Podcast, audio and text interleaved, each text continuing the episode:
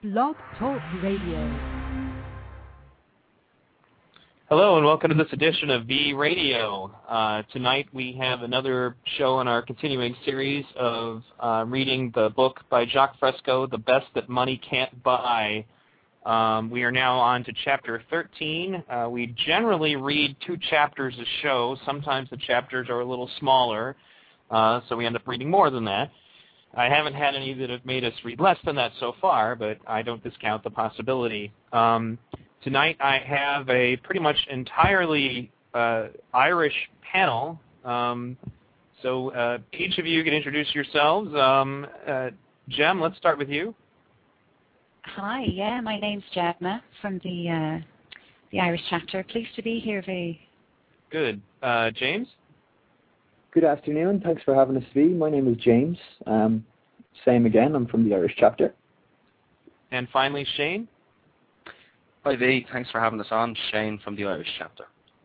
Well, um, one of the things I usually do when I bring on new panelists is um, I ask them, uh, you know, how did you discover the Zeitgeist movement? You know, uh, who introduced you? How did it all get started? So, um, um, just because uh, no no particular reason that they're in this order, other than the fact that you guys happen to be in my chat, that's you know in this order. I'm going to start again with Jem. Tell us about what happened to get you involved in the Zeitgeist movement. Yeah, no worries. Um, well, basically, there's a um, it's a channel called uh, Controversial TV. Um, it's a kind of local um, a TV program, and I, I tuned into that. It's not got you know big ratings or anything, and um, they showed the first Zeitgeist and then the second one, and after the second one, I was I was straight onto the main site. So that's that's where I found out about the movement. Excellent. Well, it's good that uh, um, actually you even have a local channel that does something like that. Um, now, uh, moving on to uh, our next panelist, that would be James. Uh, tell us about what got you into Zeitgeist. Well, um, me being the youngest of the uh, of your panelists tonight, actually, I'm I'm kind of of the generation that have uh, gotten into these things actually fairly early on. Actually, my my my awakening, as it were, would have probably been around about the um, the 9/11 mark. Um, oddly enough, actually, I've heard a lot of interviews from Peter Joseph saying that was actually one of the, the defining moments for his his involvement in this. Um, it would have been 9/11. It would have been kind of researching videos on YouTube, and um, lo and behold, I happened across this at one stage, and, and really, really liked what I heard about it. Basically, um, the the second film was just a, a catalyzing moment, really, in terms of what I what I thought I wanted to do. Um, not only with my spare time, but with every every ounce of kind of passion and inspiration I had for improving things. So uh, yeah, that's more or less it. Okay, that brings us to Shane. Tell us about your zeitgeist. You know, basically what got you involved. Yeah, it would be very similar to James in that respect, Neil. Um, the 9/11, I, I'd seen loose change, and that kind of got me kind of looking outside the mainstream media. Um, basically, yeah, I started looking outside the mainstream media, and then I came across Zeitgeist One, and I always had interest in, in uh, religion. I, I was interested in 9/11, obviously. I was, and then the banking part was the part that hit me because that's something I knew nothing about. I'd never heard it before. It was completely new. But um, to be honest, I, you know, it was a it was a, a documentary. I didn't particularly get into it at that point. But then a friend actually gave me a copy of Addendum, and what hit me with that is it wasn't just pointing out problems it was established. It was talking about the solutions. And even when I first seen the Venus Project on Addendum, you know, I wasn't 100%, you know, obviously convinced, but then I started reading more, and that's how I, you know, onto the Venus Project website, and it's just been on since then.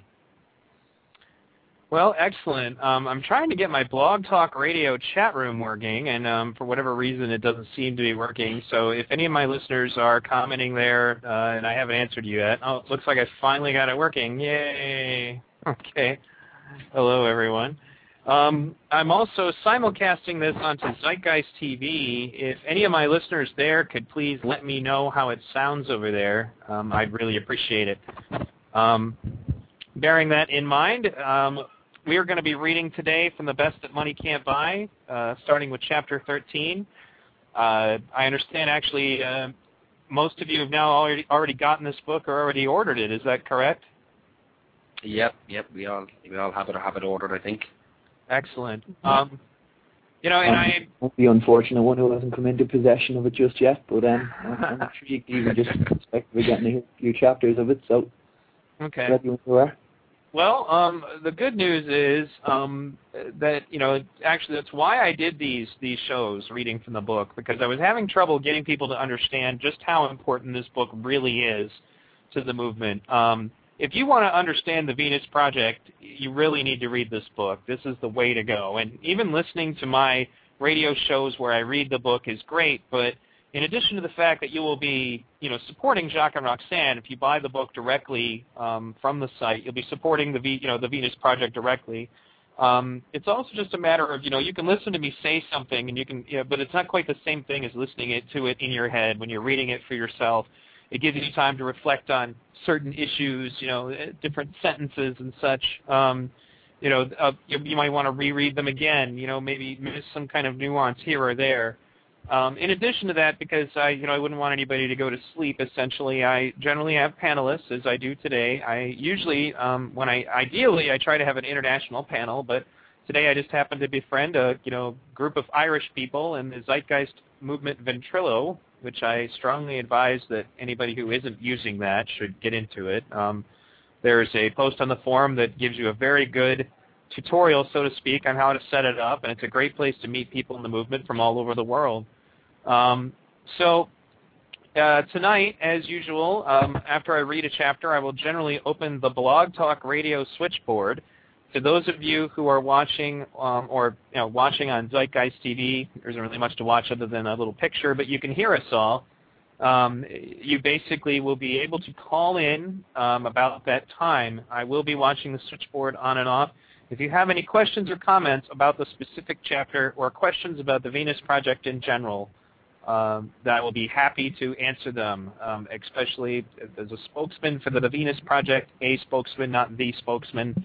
Um, I met with Jacques and Roxanne, and it changed my life in a lot of ways. Um, I guess that would bring me to my own story that I haven't really told a lot recently, but I started out in all of this uh, political um, activism actually from the Ron Paul movement originally. Uh, I basically a friend of mine sent me a YouTube video and said, "What do you think of this guy? Do you think he's for real?" I checked out Ron Paul, and um, he was saying a lot of things that I've been thinking for a long time, but politicians don't generally dare say. Um, and I became involved with that movement, particularly um, in the in, on the internet. Uh, that's actually where the name VTV comes from. Uh, and I watched the movie V for Vendetta. It had a lot of influence on me. Um, more specifically the, the part of the movie where V takes over the radio or the TV airwaves and addresses the nation.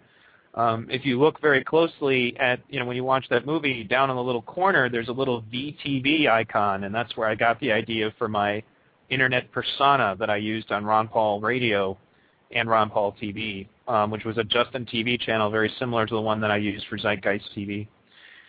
Um, anyway, so uh, in addition to that, eventually I watched Zeitgeist, um, and then I moved on to watching Zeitgeist Addendum, and it totally changed everything because through the Ron Paul movement, I worked with Senator Mike Gravel. In addition to that, when I became involved with the Libertarian Party, um, and I I got, went along with it really. I got into being a libertarian. I understood where they were coming from, and but after I watched Zeitgeist Addendum, all of my questions and or concerns about the the subject of free market capitalism as being a success, which I didn't, I don't really feel that it, it is, especially now, um, ha- were answered. Uh, it all made sense to me. A lot of it really would just came down to the fact that there are technologies that could be uh, making mankind more than it is right now, and um, so I see one of the listeners in the in the blog talk chat is saying that they are in the Ukraine and are not buying books.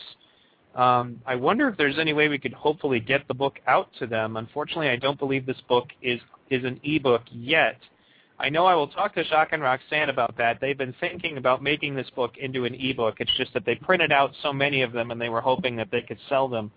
Um, just basically to get money for the Venus Project. But uh, in any case, I know that that project is being discussed, so with any luck, we'll get to that. But um, all right, without further ado, um, I'm going to start reading.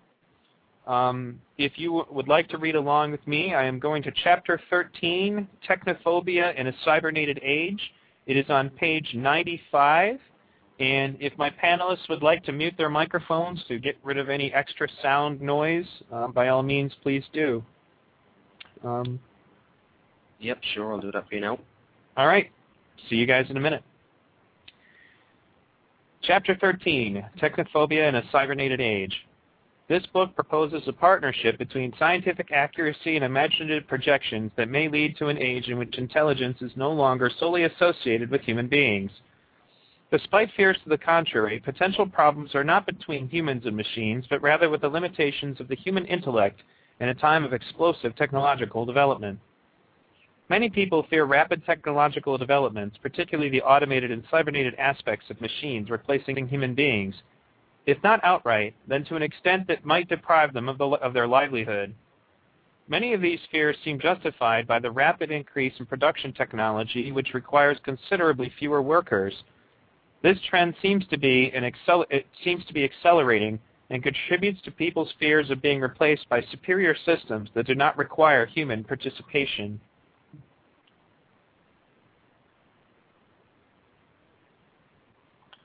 The basic operating concepts of a money-based system exa- exasperate the problem, since profit is of more concern than the individual. Today, machines are not used to enhance the lives of employees by shortening the workday while increasing vacation time and purchasing power. Hold on just a second. It looks like I might have accidentally dropped a call. Let me pick them back up.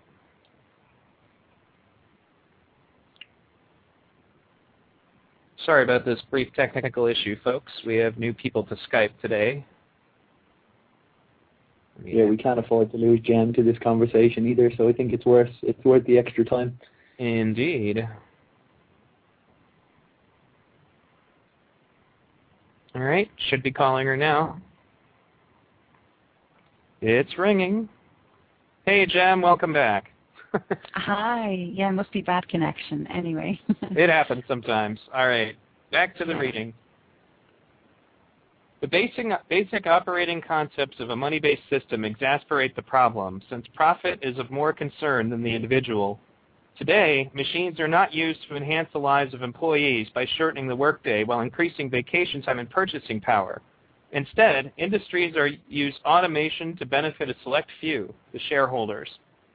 In this way, the majority of people may very well be non, non-essential personnel who have outlined sorry about that. Lost my place. Oh, there we go. Who have outlived their usefulness and are set aside, much as obsolete machines are scrapped together. It is not technology that is at fault, but the inhumane use of technology for private profit. Humans contribute to this misuse of technology when they buy stock in and products from companies that show little concern for humans or the environment.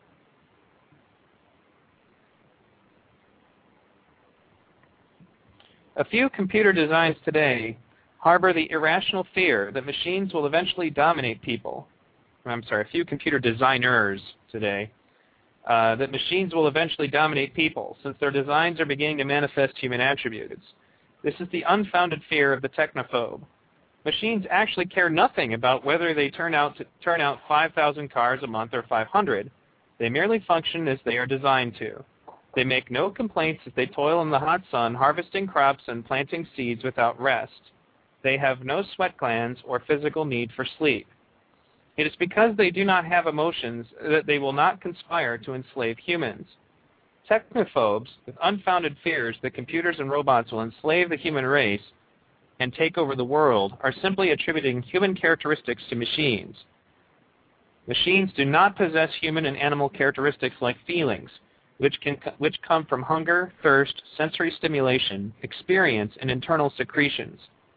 When a computer is destroyed in the presence of another computer, there is no anger, resentment, or lust to get even on the part of the surviving computer.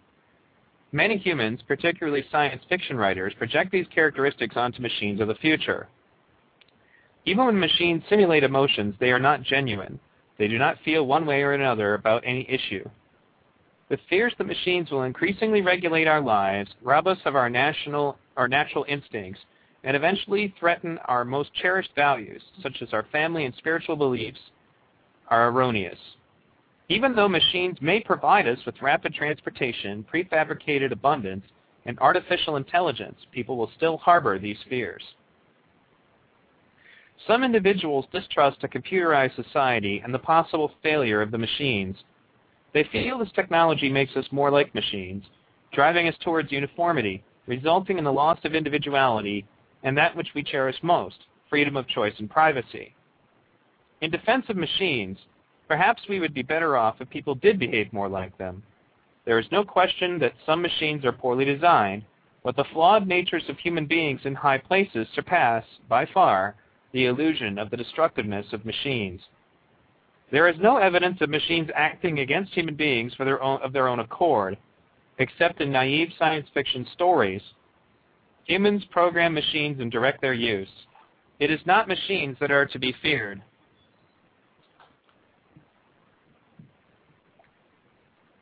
Sorry, I lost my place again really quickly. Somebody was at my door.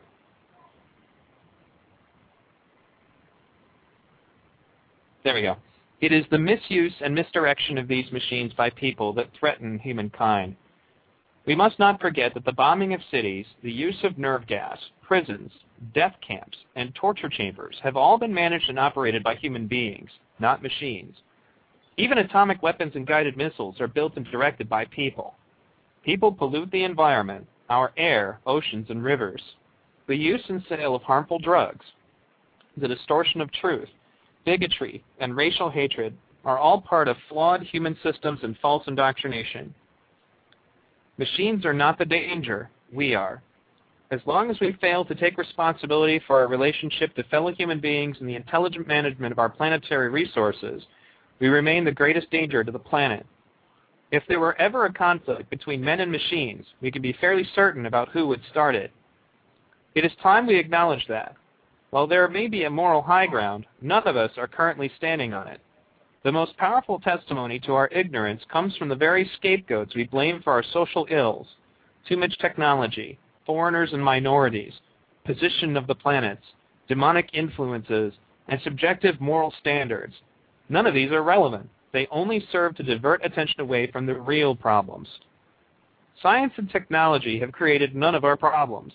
Our problems arise from human abuse and misuse of other people, the environment, and technology. Downsizing is not due to machines displacing people. In a more humane civilization, machines would be used to shorten the workday, increase the availability of goods and services, and lengthen vacation time. If we utilize new technology to raise the standard of living for everyone, then machine technology would benefit all.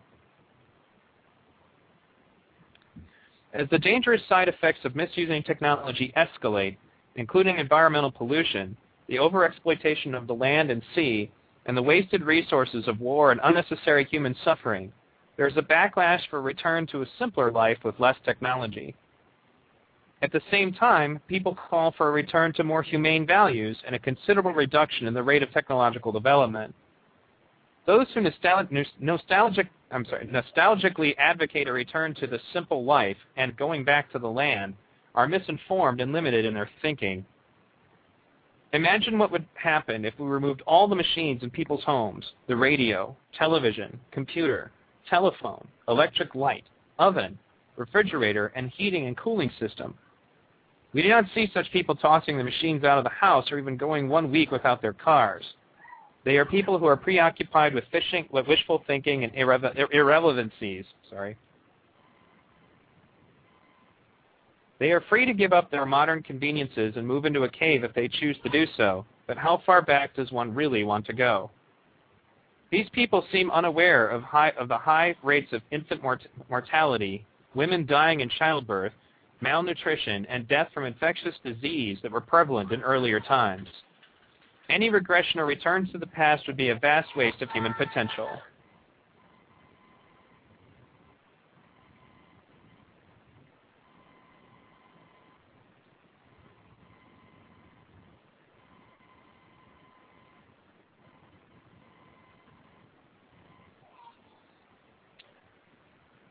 Sorry about that.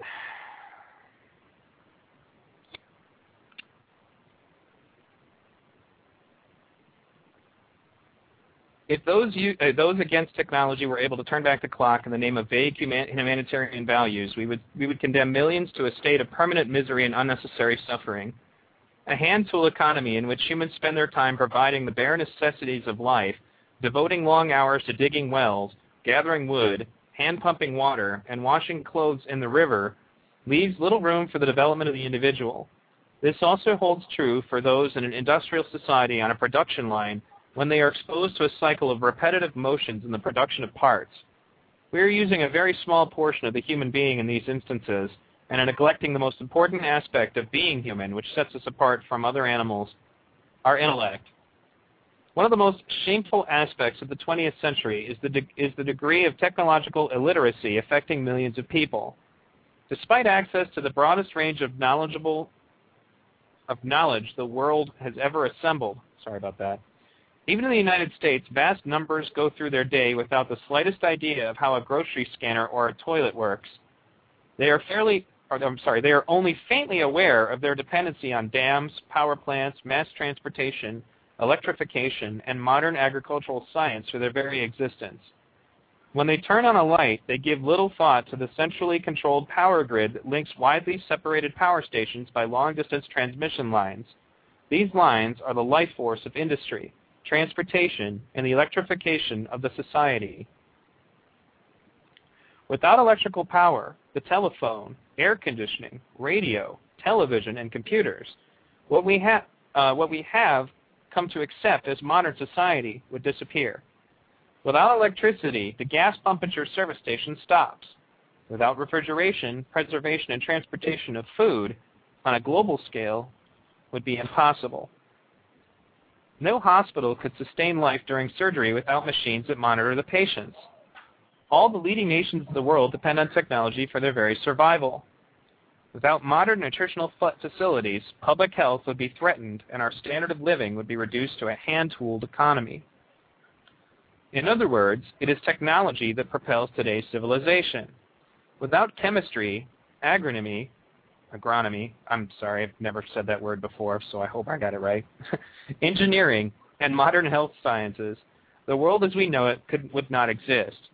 Humanity would be burdened with hard physical labor and long hours of work just to maintain the bare necessities. Many who believe that there is too much emphasis on technology fail to see the humane aspects of science.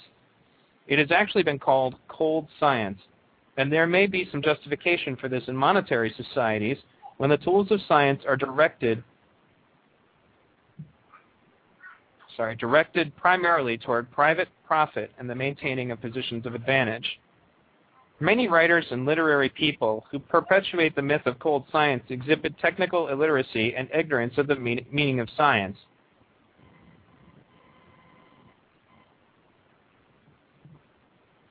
This may be due to their feeling excluded and being unable to grasp the real significance and sensitivity of science. Some point out the detrimental effects of dams, irrigation canals, and nuclear power projects, but are often silent prior to the construction of these projects. In many cases, only when the projects fail do the detractors make themselves known, but rarely with a, vi rarely with a viable solution or alternative. It is not dams and power projects that should be cut out. Instead, it is up to us to devise more effective and practical applications to harness nature while still protecting the environment and helping to support human life. There are always positive effects associated with all natural phenomena.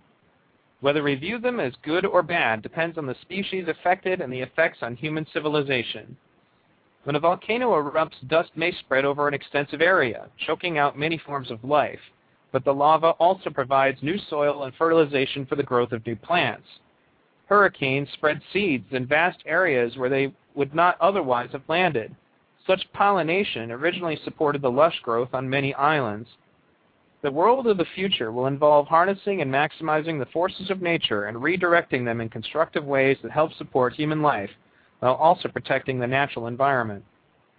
It is possible to build dams, canals, and power plants that offer far more than they do today, while minimizing the negative effects. For example, dams can allow for the migration of fish by means of inclined steps that enable fish to ascend to a higher level, or allow for the removal of silt when needed. If we start a project with a full map of the proposal, we can see and prevent damage and also adjust the design to accommodate current natural processes, thus saving time and material. Computer simulation models already exist. Most major projects, however, are undertaken to fit special agendas, primarily business or special interests, without concern for the existing ecology. Much is lost in the process.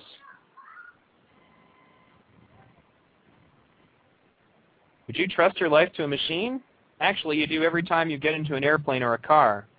Chances are you'd rather come into San Francisco Airport in a thick fog guided by sophisticated electronic instrumentation than by a human pilot who can't see past the nose of the plane.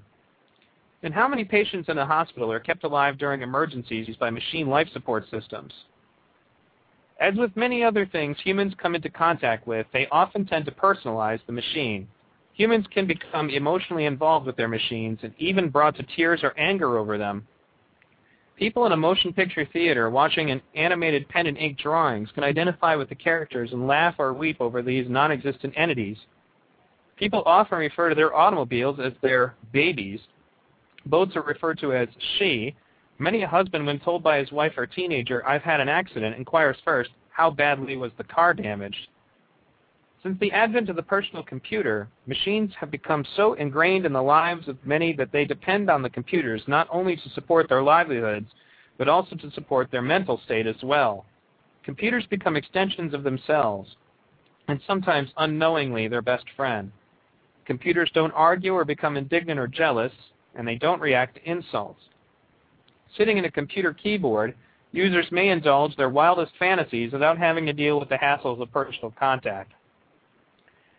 The personal computer has become an essential and very exponential part of their lives.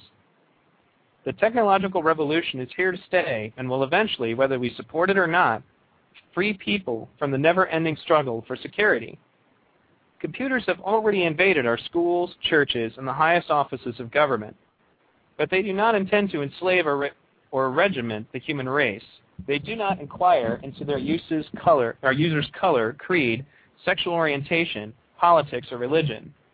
They are in some respects kinder to us than we are to ourselves. We need more technology, not less, but we need a new kind of application of technology. If technology were managed intelligently and with human, human concern, it could be used to overcome scarcity and liberate millions of human beings from the scourges of poverty and social insufficiency. Rather than consign humanity to eternal slavery to machines and a monetary wage system, we should allow machines to free human beings from dangerous, boring, or meaningless jobs. Far from being the threat feared by technophobes, machines could be liberators, providing us the time and resources to help us learn what it means to be a human being and a member of the world community. Okay, well, that was the end of that chapter. Um, Jem, do you want to comment first on this chapter? I think she's having a little bit of trouble Can hearing you, V. Yeah, we can hear you. Can you hear us? Jem? I guess not. All right. Yeah, I'm here. I'm having a little bit of trouble hearing you. Can you hear me? Yeah, we can hear you. It sounds like the connection is just bad. Um, what I will do is Yeah. um, go ahead and disconnect. I will recall you, and in the meantime, I'll move on to James, and you can talk about the chapter when, uh, when we get back. So go ahead, James, and um, I will see what I can do about fixing Jem's connection. Well, first of all, I will um, I will say that that is a pretty pretty remarkably insightful observation of, of, of the entire the entire system. I think that the reality of the way people have been led to believe computers or any other other mechanized attributes of our lives have been they've been led to address them as though they themselves are the problem, and not that we kind of base our lives around a different structure than improvement of these these mechanisms. It just seems as though people who kind of people who choose to say, oh, the the computer is wrong or my computer is faulty or whatever else, choose to ignore the fact that it was the designing of that computer that was the problem, not the computer itself. Um, the other thing about it seems as though people do do in in almost every circumstance give this kind of human persona to to almost everything they're around at the moment, and it seems as though though though machines don't really don't really um deserve that, nor can they really be be to blame for for any of these any of these failures. Like m- machinery and everything else is essentially just an extension of ourselves. So it does seem as though um, it's quite funny how they seem to um, they seem to presume that we um, were being taken over or anything else. It's it's based on somebody's somebody's decision. The technology has advanced how far it has. You know, I just think that um, people people can't necessarily be blamed if, if technology has, has in some way left them at a loss. I think it's it's more the system than it is the technology itself. I suppose it's the fact that our our, our education system has kind of led us to, to address specific problems at any given time as opposed to addressing an entire system because addressing an entire system would be incredibly difficult considering considering the current system and considering how many flaws there are we think that the solution is to solve one at a time but um, it's just it's it's it's remarkable. I've I've never I haven't actually read this book, you know, so I'm I'm I'm kind of in some ways the um the the naive one to its to its information or whatever else. Like I've I've an understanding of the Venus Project and everything else, but um from the perspective of somebody who's never never heard this stuff before, especially not from Jacques' um Jacques' own own hand, it's it's remarkable to hear. To be entirely honest, I'm I'm still I'm still trying to trying to um, compute a lot of it, you know. No, I definitely understand, and that's one of the reasons why I read this book. Um, it, when you're talking about the Venus Project, you end up going off on a lot of tangents that, to the uninitiated, sound like you're not really talking about the same subject, and then eventually you end up coming back to what they were talking about, and you know the person will then realize, wow, you know, if he hadn't said all this other stuff, I would have asked like 30 different questions to try to clarify everything he just told me. Um, and it, you end up seeing that a lot when Jacques speaks about it. He'll he'll end up like kind of going around in circles, and then eventually gets back to your point. And generally, that that's what it's about. Is that it, it's just such a complicated um, subject, and that it, it can't just be easily explained because it basically reworks every aspect of our lives. Now, I'm going to move on to Shane. Uh, Jem is Jem is having connection issues, so she's going to try restarting her computer and restarting her router. So it may be a little bit later until she can join us. Uh, go ahead and uh, give your assessment of that chapter, Shane. Yeah, sure. Thanks, Neil. I'm doing my best anyway. And I think the idea of machines, you know, on their own initiative hurting people, uh, there's no basis for it. It's fallacy. It's never happened. Uh, it's I think a lot of people have got this. It's a Hollywood concept, you know. It, it, there's no real example of it. You know, if you watch iRobot, you watch The Matrix, and we see it, and you know, and it's a Hollywood concept. It's never happened. There's not one example anybody can give of a machine on its own initiative hurting a human being, and it's never happened. So it's a fallacy. You know, there's, you can't back this up. You know, the idea of some people have said about a hand tool economy, you know, going back to basics. You know, well, you have to understand that that concept, it's, it's a real lack of understanding in some sense because you don't tackle any root causes if you do that. Um, I, I understand what they're thinking. You know, they maybe they don't agree with the current system, nor do I. But I don't believe in patchwork, and it, it, it, in fact, it's not patchwork. It, it's it's actually quite dangerous because it doesn't tackle like the most basic of things, scarcity. You know, if you don't tackle scarcity, forget it. Um, you know, I know they they would tend to think, oh well, you know, you could live in a community, etc., etc., and you know, you know, aberrant behaviour would move away. It wouldn't.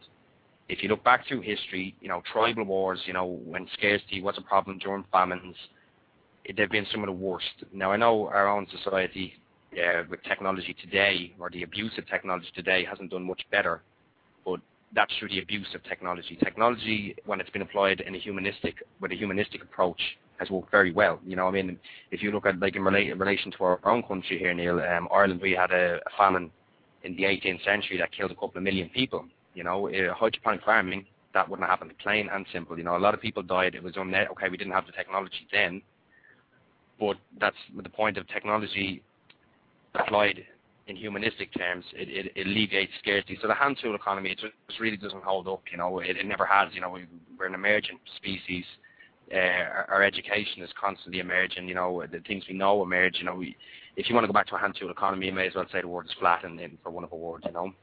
Also, a lot, of these myths as well that you know technology is bad and evil and computers will kill us and take over the world. It's, a lot of it's down to a lack of education in some respects as, as regards technology. It's it's very much like the uh, the analogy of like oh you know in the dark ages or even you know say take the Aztec culture, if they had a drought, they would say oh well the devil caused the drought you know or the god isn't happy so they created a myth because they couldn't explain something or they didn't know about it.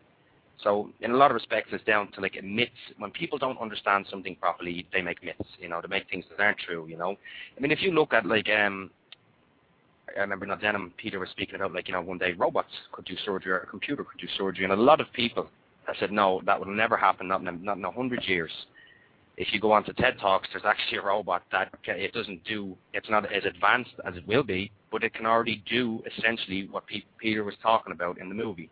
So, you know, tech, people don't really understand the true state of technology in a lot of respects, so you can understand as well why they would be skeptical, you know, like they, why, why people can kind of go, oh, well, I don't know about this. But I mean, if you like go onto Popular Science magazine or, or you know, any TED Talks, any, you know, any of these good shows or magazines, you can see technology that's been applied in a humanistic form. It's brilliant. It's, it's amazing the things that we could do. You know, okay, in a monetary system, we can't, you know, we can't afford to. We can't afford to look after people. We can afford to build weapons, of course, but we can't afford to look after people you know, another thing that, you know, when you talk to people, you kind of say, well, look, everything in your home, at so everything around you at some point was new technology. Everything, everything you have down to the, you know, this, you know, we're talking to you here now, the computer, what I'm sitting on, it was all technology at some point. That's what's improved our lives.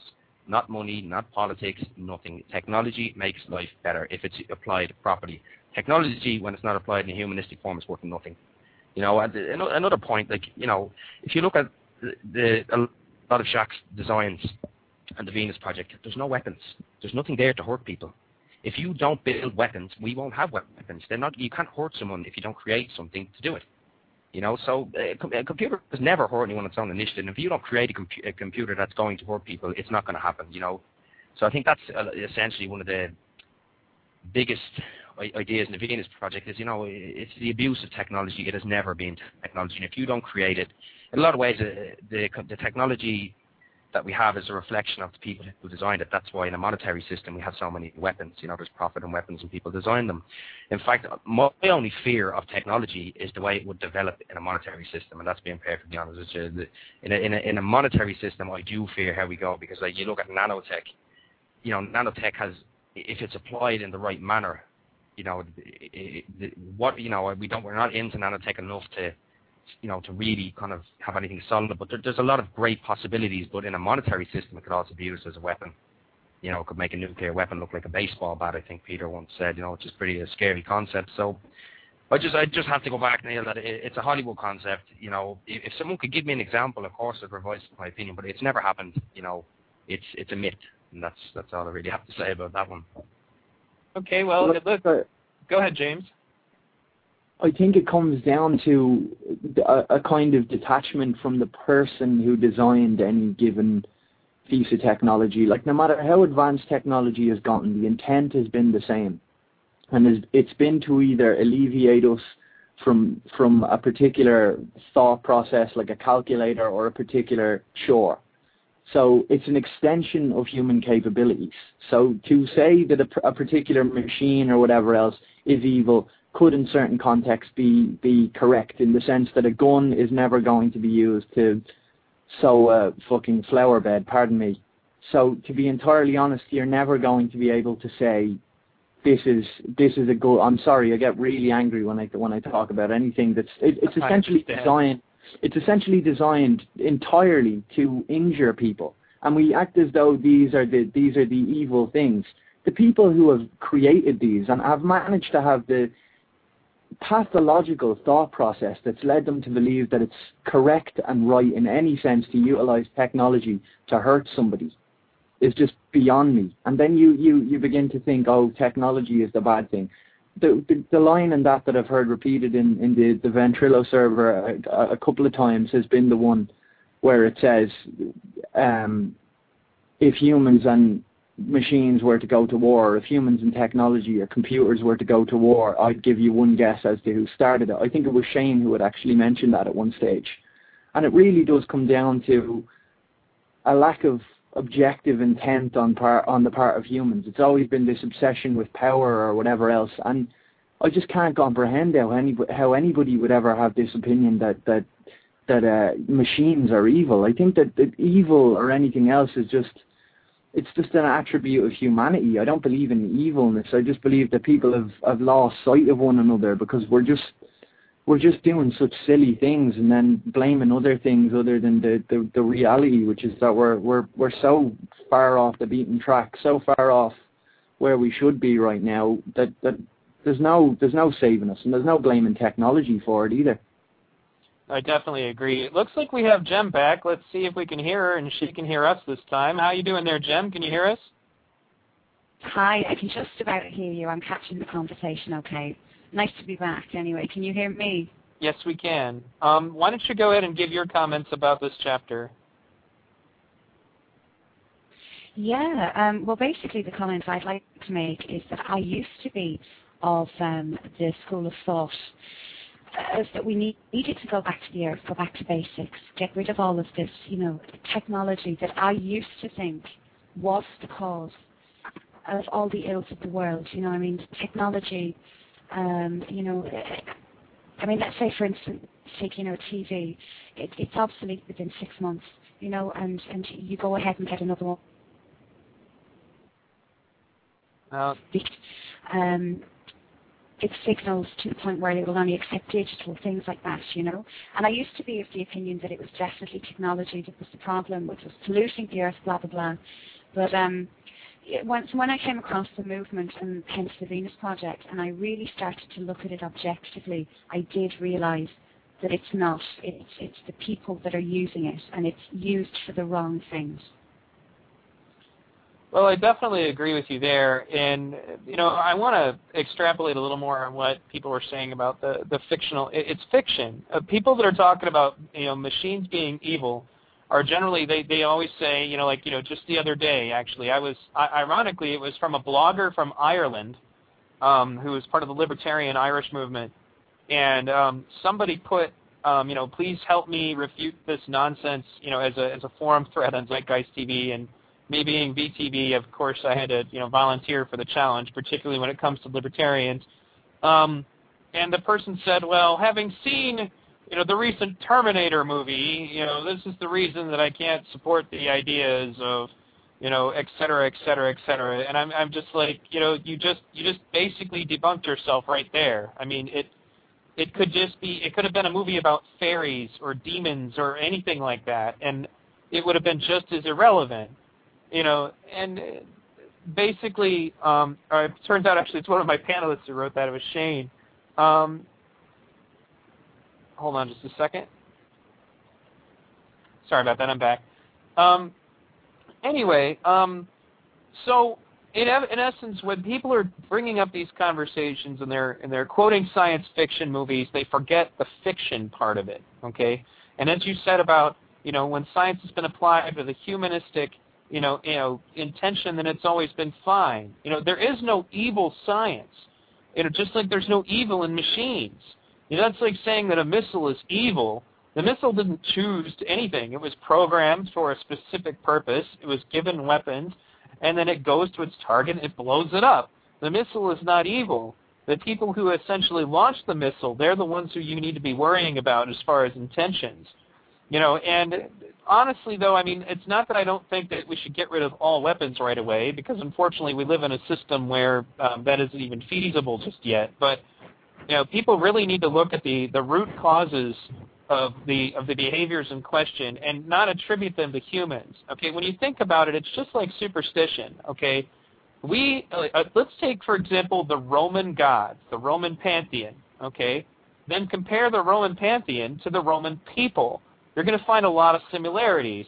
You know, there was a lot of jealousy, uh, a lot of pettiness, a lot of, um, you know, basically the, the Roman gods were reflections of the people in question. You know, another thing you often find is that the role that, say, the god of, you know, one element or another, let's take, for example, the sun. You know, in the Irish Celtic culture, at least from what I've read, the sun god is actually a pretty good guy. But if you go to the Egyptian culture, the sun god's a mean guy. He's kind of evil, you know. um, the, the reason that I bring that up is that, well, I've been to Ireland and it can get pretty cold and miserable there, so I can understand why they would think the sun was a pretty nice guy. you go to Egypt and the sun is beating down on you all day, you know, and uh, basically it's not necessarily a beneficial aspect of your life. So the reason that I bring this up is that people have a tendency to project their own tendencies, their own ideas, their own feelings onto um, the, know, their environment okay, things that are around them. And so they, of course, do the same thing to machines. No machine has ever, on its own, decided that it was going to do something bad, and it won't unless it's programmed to do so. And at that point, it's not the machine, it's the person who programmed it. You know, it's just like, you know, I guess another good euphemism, although this is a bit, um, bit more on the vague side, but I would say that, for example, parents are responsible for their children. You know, if your if your children think that violence is acceptable, that probably has something to do with your parenting skills. That's where they got that idea. A computer is not going to think that it blowing itself up because it's a miss, you know, part of a missile is a good idea unless it's been programmed to do that. It's the same concept. Humans have to accept personal responsibility for the things that they do and not try to attribute onto things that really have no control over it. You know, that same missile could be converted into an instrument of science to explore, you know, maybe perhaps explore space. You know, it, it, it all depends on what we put into it, you know. Uh, and I think that humans are far too quick to blame all of their ills on other things. And they also want to assume that everything is like them. That's why you end up having situations like, well, our gods are, you know, are petty and cruel, so so are we. You know, never mind the fact that you created them, of course, but you get the idea, I'm sure. And you know, I think that this chapter is probably one of the more important chapters, and I, I think that the next chapter is also going to be important. Uh, if I remember right, it's about education, and that's a chapter that I've been waiting to get to for some time. Um, essentially, um, we are, and now I want to come to uh, the the part of the show, obviously, you know, when it comes to this chapter. If anybody would like to call in, the call-in number is three four seven 945 7747. I just put that in the Zeitgeist TV chat not long ago. Um, I will put it in our main chat again. But um, if you would like to call in, the switchboard is open. You know, I will basically bring you up. It looks like we have a caller now. All right, uh, caller from the 773 area code, you're on the air. Or, well, you're about to be. it didn't. There we go. Right now. Can there we go. Yeah, I'm sorry. It was lagging when I was trying to enable you. Go ahead. Oh, that's all right. This is Jen, uh, calling from Chicago. And oh, hello, um, Jen. Hi. Yeah, I, Hi, I Jen. wanted I to. I think talked Hello. to you before, actually. Yes, we have, James. Um,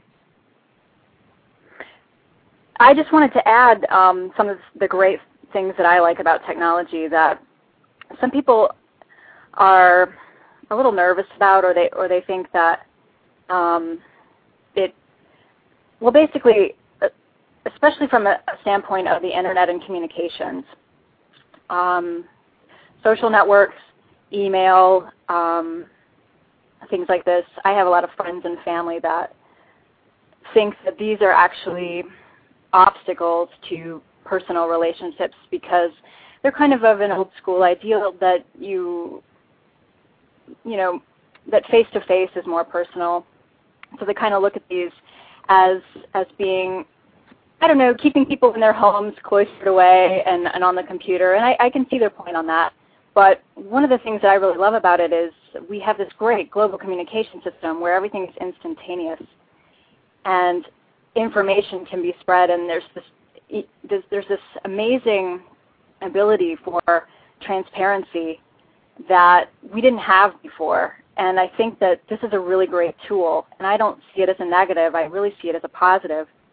Um, things like, uh, you know, social networks, Facebook, Twitter, Wikipedia, um, blogs, cell phones with cameras are, are another piece of technology where now if you're at an event, like uh, you have amateur journalists that are, are seeing things happening before any person of, of uh, mainstream media could get to it. So you're getting real-time information about things going on, and I just I really value that stream of information because without that, uh, I think that there's a lot of potential for abuse of power in in information and distri distribution of information. And I wanted to recommend a book I've been I'm reading um, that's called Here Comes Everybody by Clay Shirky, and he also has a TED Talk um, that that goes into he talks about uh, an earthquake in China and and amazing things that that came about uh, from people from citizens having access to social networks to compare notes and information, and it actually um, affected the the community in, in a really big way. So. I just wanted to weigh in about that. There's another piece of um, of development in communication technology that I think is uh, really valuable. Well, you know, in, to comment on what you're talking about, Jen, quite ironically, when you think about it, this radio show would not be possible if it were not for those advocation, you know, those, those advents in technology. Uh, computer programs like Ventrilo that allow you to speak to people all over the world. I mean, when I was playing Star Wars Galaxies, uh, a video game, I met people from all over the world via Ventrilo that I never would have talked to before. And it, it not just for the video game though, it affected my my opinion of the world in general. I like there were a lot of British people that I played that game with. There were people from Mexico I played that game with, people from France, people from Canada, Australia, Portugal, New Zealand. I mean, seriously, I, I was talking to these people like you know all the time, and we were interacting in a video virtual world together and becoming friends people that if it weren't for this network, I would have never even met. You know, some of them are people that I was, you know, like I consider to be very cherished friends who I still talk to even today. And you know, in addition to that, you know, when you think about this this very call, on this call I'm using a program called Skype, and I'm collect, connect, also connected to Blog Talk Radio. I'm talking to you in Chicago. I'm talking to you know three other people who are in Ireland, in, in addition to one of their dogs. Um, Sorry. I mean, you know, think about the advent of technology here. You know, is that uh, this is another thing that I would bring up real quickly, and I, and um, I know James had something he wants to say about your point. Um, is that um, basically that uh, when they talk about whether or not they think the world will ever accept these ideas, whether or not we as a human species could ever come together and cooperate, well, I can tell you that thanks to the internet, I've learned a lot about people all over the world, and it is a tool that did not exist before. Okay, uh, if if it were not for the internet, uh, the only people I would have talked to in Ireland were the people that you know were the people that I met when I was there, and a gentleman who works at a local Kmart came from Ireland. you know, they would have been the only Irish people I ever met in my whole life, and now I talk to Irish people any day that I want to. You know, and, and this really is an example of how these communication networks happen. They allow you to bridge gaps, really get to understand one another. And you can always tell when a regime is scared of that because, you know, for example, a lot of channels are banned in communist China. Some of them are banned in Iran. You know, uh, but, you know, on the other side of that, there's a website that I go to called Islam.com where I talk to Muslims about their religion you know, and these people are talking to me from places like Turkey and Syria and Iraq and Kuwait. Um, actually, Kuwait's another excellent example. I used to play uh, World of Warcraft with a lot of people from Kuwait. That just for some reason all the Kuwaitis went to the same server I was on, and I became really good friends with some of these people. You know, and I got to learn about their culture and you know this is that's the kind of stuff that really needs to happen that these technologies are enabling. Now, uh, go ahead and go ahead, James. Then we'll ask Jen if she had anything further she wanted to say oddly enough, Neil, I think you actually just covered my my point, man. Um, I I just can't advocate the internet enough in terms of how much it personally has done for me. Um, I think just the freedom of information, like when you just come to looking at the amount of different opinions, the, the broadness your frame of reference can reach just by looking at the internet and saying, okay, well here here here's this opinion and here's this opinion and where did they come from? And you've got geographical alter, alternation you've got everything race age everything. Everybody well not everybody but I suppose you are kind of limited in terms of a certain class in the sense that people who are who are unfortunately not uh, financially capable of affording a computer won't really be available to uh, to give a point. I think that that's ultimately what the Venus Project is here to do, is to represent those unfortunate folks. But um, I think the reality of it is that we need to understand how powerful it's become now at this stage. Like if you even look at this movement and see how even though there's been so much conditioning and so much like just uh, ultimately propaganda that's been leading us to believe that this is the truth and that we're all different and that there's people who want to hurt us and and then you you come come to a place like this and meet those people who apparently hate you and you realize how similar they are to you you just you just can't you can't sustain that opinion in a world where everybody's free to talk you know? And i i I can't advocate it enough. I just say look at look at the choices people are making now that they're given a choice where they want to where they want to invest their time. Like we have people like yourself and people like Shane and people like Jem who are administrators on the Irish chapter of the Zeitgeist movement who are given ama- amazing amounts of time to to this cause. And I think it really is. In, it, it does does really point towards what people people do when they're they're given a choice. You know, when they're given a a chance to communicate and actually share share things with one another. And I think we have a lot to thank the internet for in terms of uh, coheeding our, our group to uh, to to become as powerful it is, as it is and as powerful as it will become.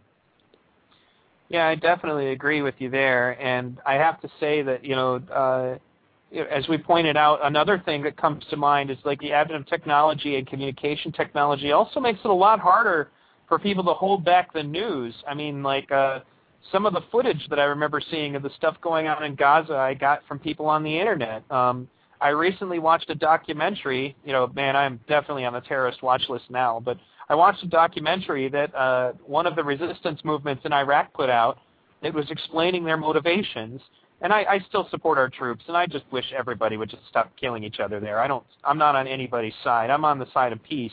And when I de- when I talk about war, particularly because of documentaries like these that humanize the other side of it. Um, it, I don't see victors anymore. I see victims on all sides. No victors, just victims. And it's because of the fact that I was able to communicate with people on both sides of the argument, not just be spoon-fed, you know, what exactly, you know, my nation wanted me to see. You see that more in, obviously, in fascist countries where they absolutely control what you see, but you definitely also see it. This is the evil side of capitalism is, you know, in our news in the United States, I don't know what it's like in England. Uh, I can tell you that I generally like the BBC more than most of my United States channels. Um, but, um, you know, Rupert Murdoch gets to decide what you see and what you don't because he owns it. You know, he gets to own reality. You know, but with the with the advent of the internet, you know, there are people who got more exposure. Senator Mike Gravel was a presidential candidate who would have disappeared inside of the first couple weeks of the Democratic race and the Libertarian race if it wasn't for the internet. I never would have met him if it wasn't for the internet. And I would also, you know, I will close with something else about this before I ask Jen if she had anything more she wanted to comment. Um, is the fact that um, uh, that when I remember talking to one of my teachers, my history teacher, about the issue of fascism and how the Nazi uh, party was able to take power and invade you know, multiple countries and just expand their empire very quickly with the Blitzkrieg. And I asked him, you know, could that ever happen again? And he said, well, one of the major reasons that it can't happen again is because of our communication technology. Back then, you were lucky if you owned a radio. Um, and now, you know, now you could never get away with that. If there were tanks rolling into the United States, say from Canada or Mexico, it'd be all over the news, it'd be all over the internet, it'd be all over the radio. People would be calling each other on phones about it. You know, a lot of the ways that you know people can do uh, the things that they used to do just don't work anymore. You could never blitzkrieg across Europe anymore. People would know about it within you know minutes of you doing it. You know, the whole world would know. And that's another example of how also how technology is our liberator. Um, and that's one of the reasons why Peter said in addendum that the uh, the internet is our savior you know, if it had not been for the internet, I would have never known more about Ron Paul, for example, than than the media wanted me to, and the media did not want me to know about Ron Paul. It also didn't want me to know about Dennis Kucinich. It also didn't want me to know about Mike Gravel, because these three men were all basically telling the establishment, um, "You guys need to chill, or you guys need to stop doing what you're doing, or you need to stop violating the Constitution, or you need to stop pretending that you're for freedom when you're really for fascism." You know, essentially, if it hadn't been for the internet, I wouldn't have heard of any of these people. Um, and I and that also means I would never have ended up watching Zeitgeist. I mean, think about how much of this, like it, the, our whole existence as a movement would not have been possible without the internet. So, Jen, did you have anything further? Um, just a little, a little bit. I just um, to add on to that, yes, definitely advances in, in communications technology, and they allow us to mobilize in a relatively free and cheap and instant way for instant group action, which is gives reason for governments to be concerned about that, and they should feel threatened by that. And and I and I, you know, am a huge advocate of everybody doing whatever is possible to protect the right to access the internet and free information. Um, and I also wanted to say too. Um, James, it sounds like you have the show. I'm sorry, hold on, Jen. Uh, it sounds like you have the show playing, so we're getting an echo. Sorry. Okay, go ahead, Jen. No, it wasn't you. It was better? somebody accidentally had the show on. Go ahead. No, you were fine, actually. I think it was James. But go Okay. ahead, Jen. Um, I I also wanted to say that it is a, I think it's a real testament to what kind of a visionary Jacques Fresco is. The fact that he had all of the he had envisioned the world working as one organism before we even had a means of communication to communicate globally, and I think that was perhaps a reason why it was very difficult for people to get on board with this kind of uh, uh, concept because they couldn't conceive of it. And and yet now we're in a tech- technological age where people of my generation who are using technology every day in work and I'm con- connecting with people from all over the world all the time on a regular basis it it really doesn't seem so far fetched I can see it right now. I can see it developing um, into amazing amazing things and I'm really excited about uh, the, you know as we get more and more people interested in this and yeah, I just I think that they've got people have got to come to terms with technology and make peace with it. And and once you know we consider how the monetary system takes away from that today, that the the only thing that you can see um, left is that it really helps bring people together. That technology is really powerful, and I you know am especially excited about the Absolutely. communication technology.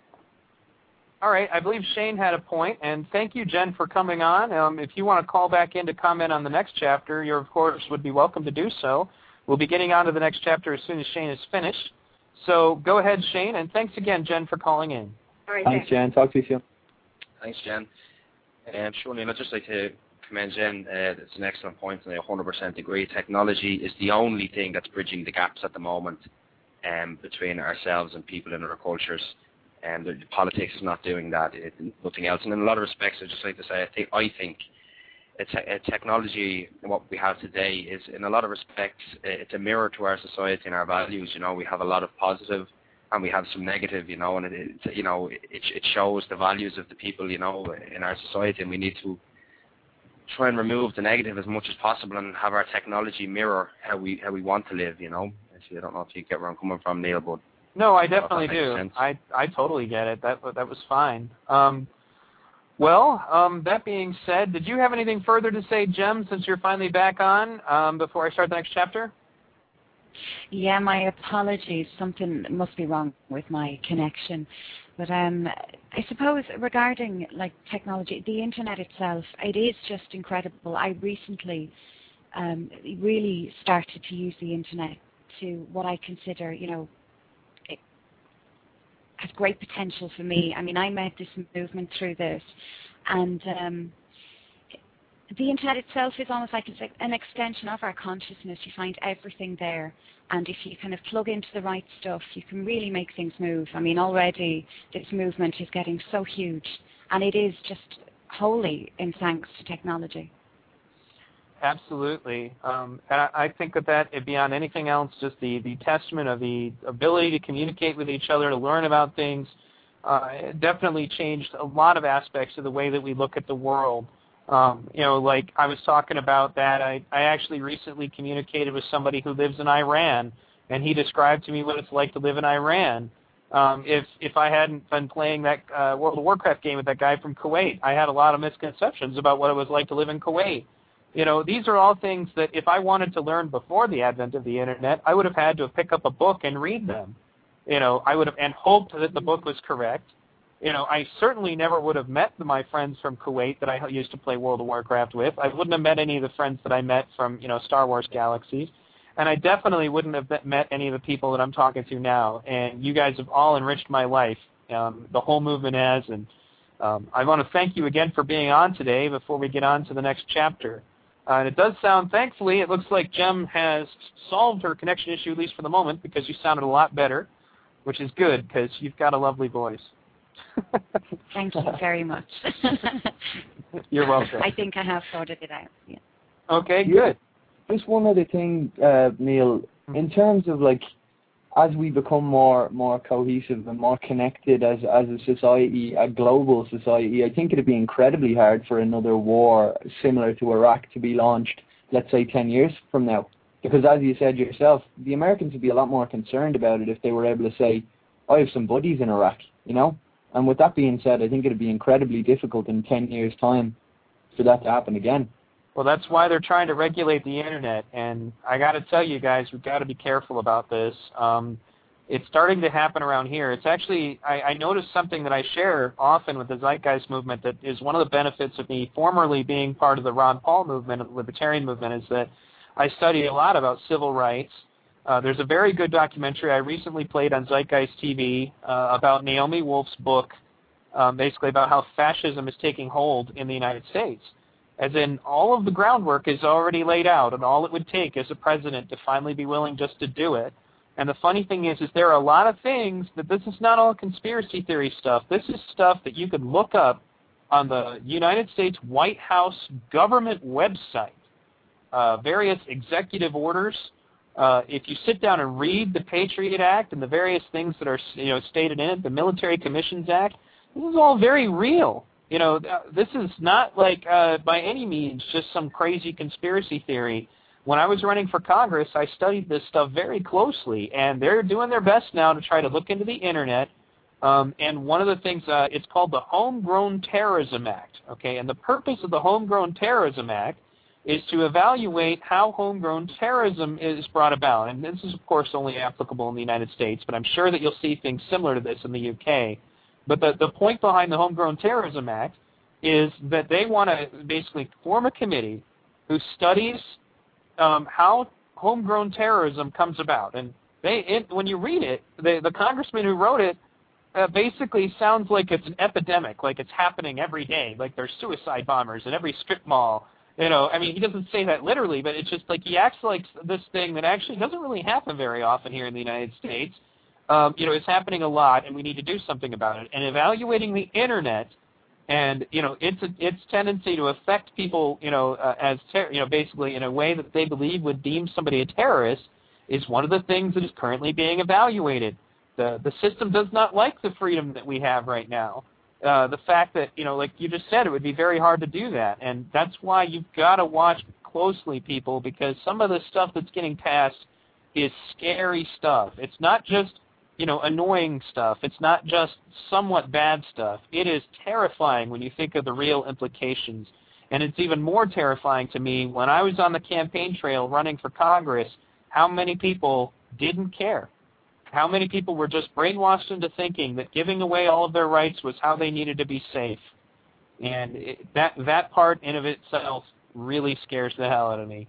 So let me move on now to the next chapter. We're on to chapter 14. Now, I wish I had actually advertised this accordingly because th- I didn't realize this was the chapter we were coming up on next in time. But this, in many ways, in my opinion, is probably one of the most important chapters of this book because it explains how people would be different, why the human nature concept is just crap.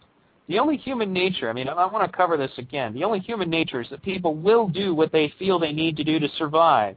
If you get rid of scarcity, then what they need to do to survive becomes a lot easier. Okay?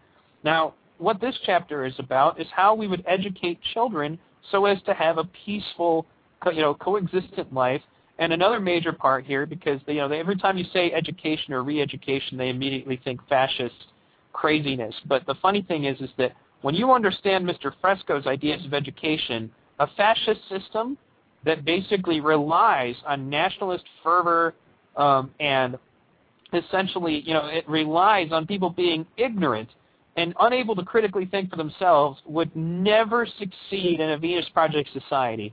And the reason why is because Jacques Fresco believes that our children should be uh, that our children's independent critical thinking should be cultivated as the most important resource of humankind.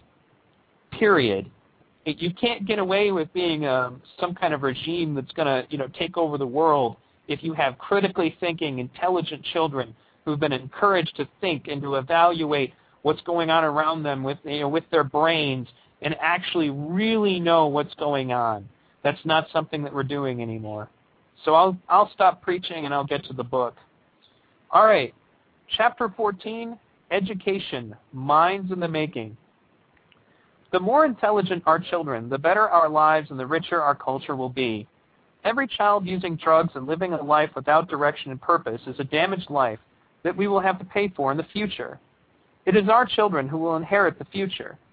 With the proper information and nurturing, they will understand that Earth is a fantastic place, capable of providing more than enough for the needs of everyone. The development of a new civilization involves not only the construction of new cities for living, but also the building of positive and caring interpersonal relationships. The young and old of this new civilization will learn to live in harmony with one another. Education plays the most important role in achieving this goal, particularly in children.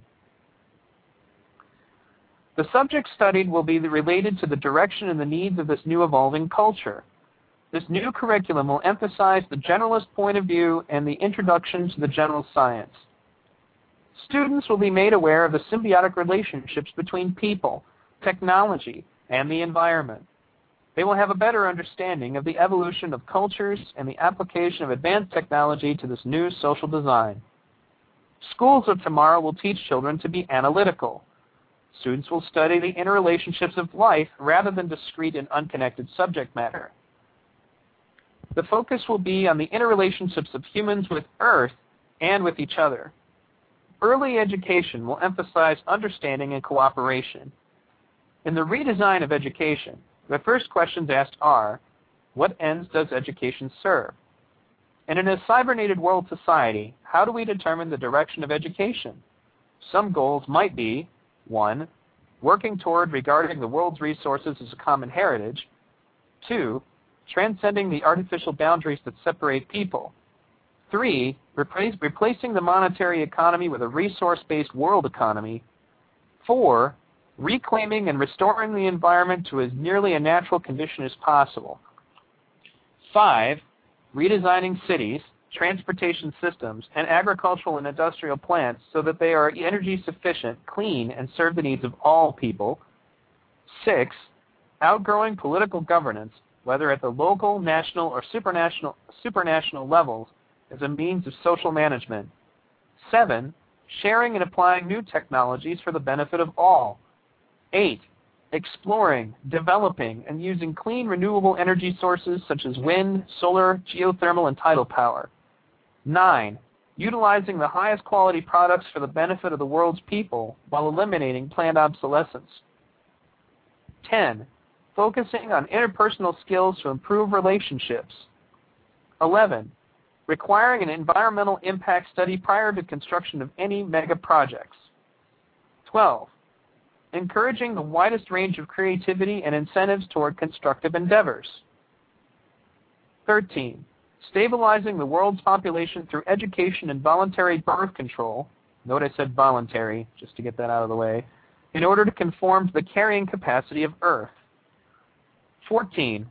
Eliminating nationalism, bigotry, and prejudice.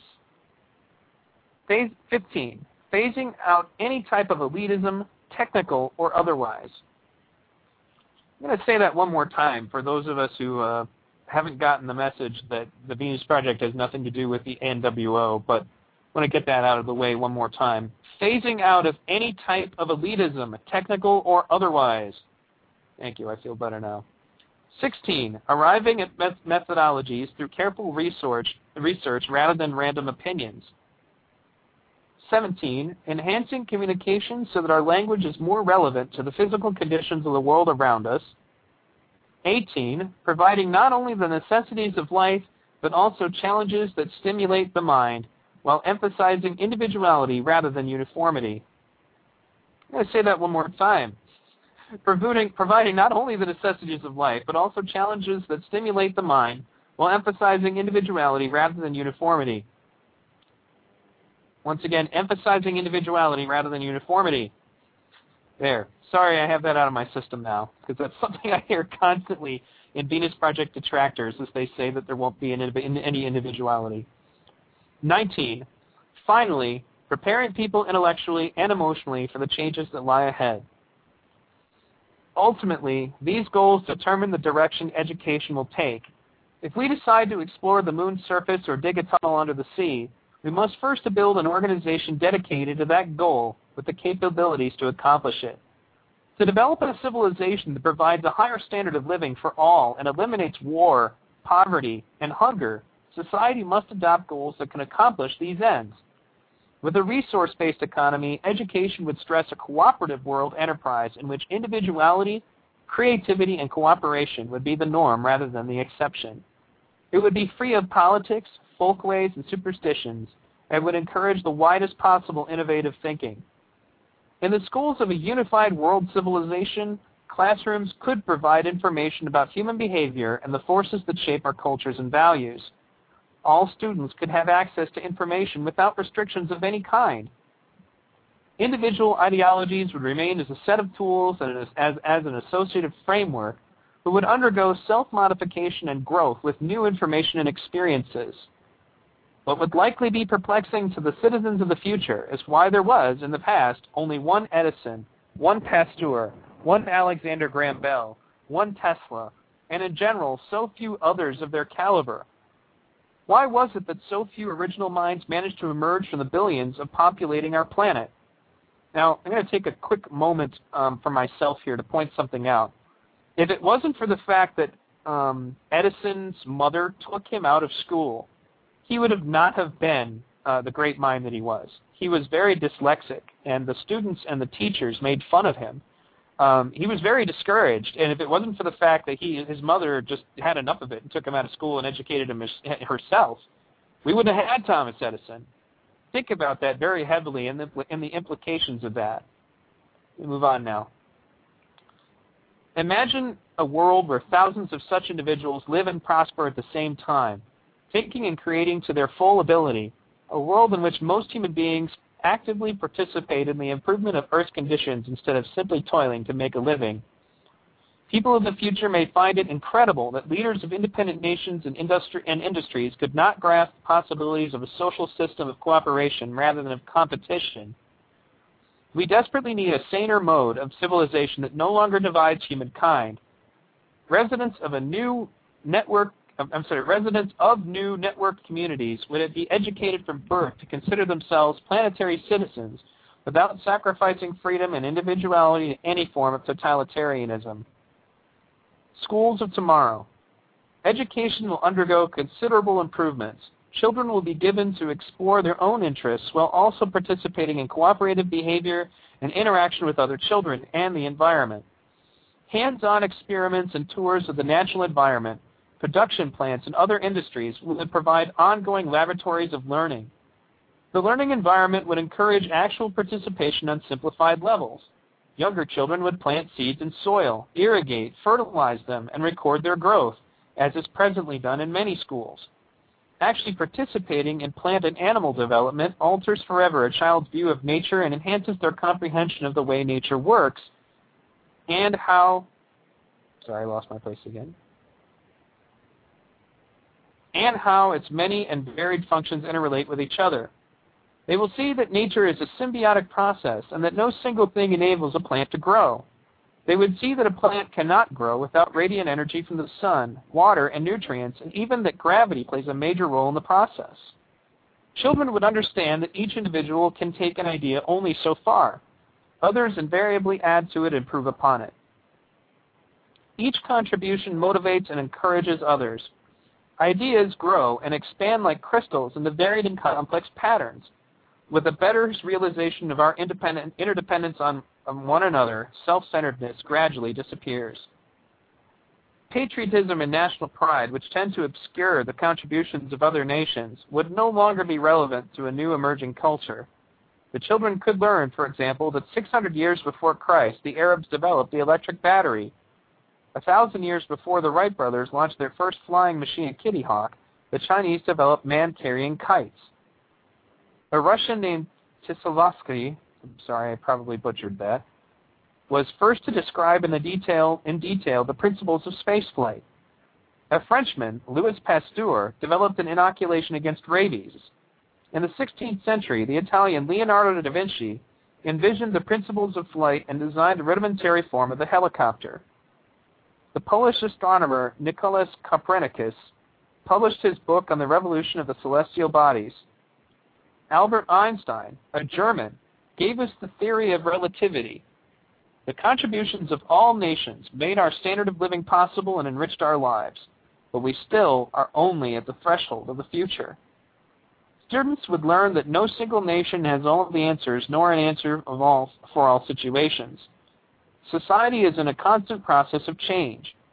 Students would understand that there are no final frontiers. They would also realize that each phase of society will evolve a new set of values appropriate to that time. All values, including many of the postulates of science, must be utilized as the best tools available at the time.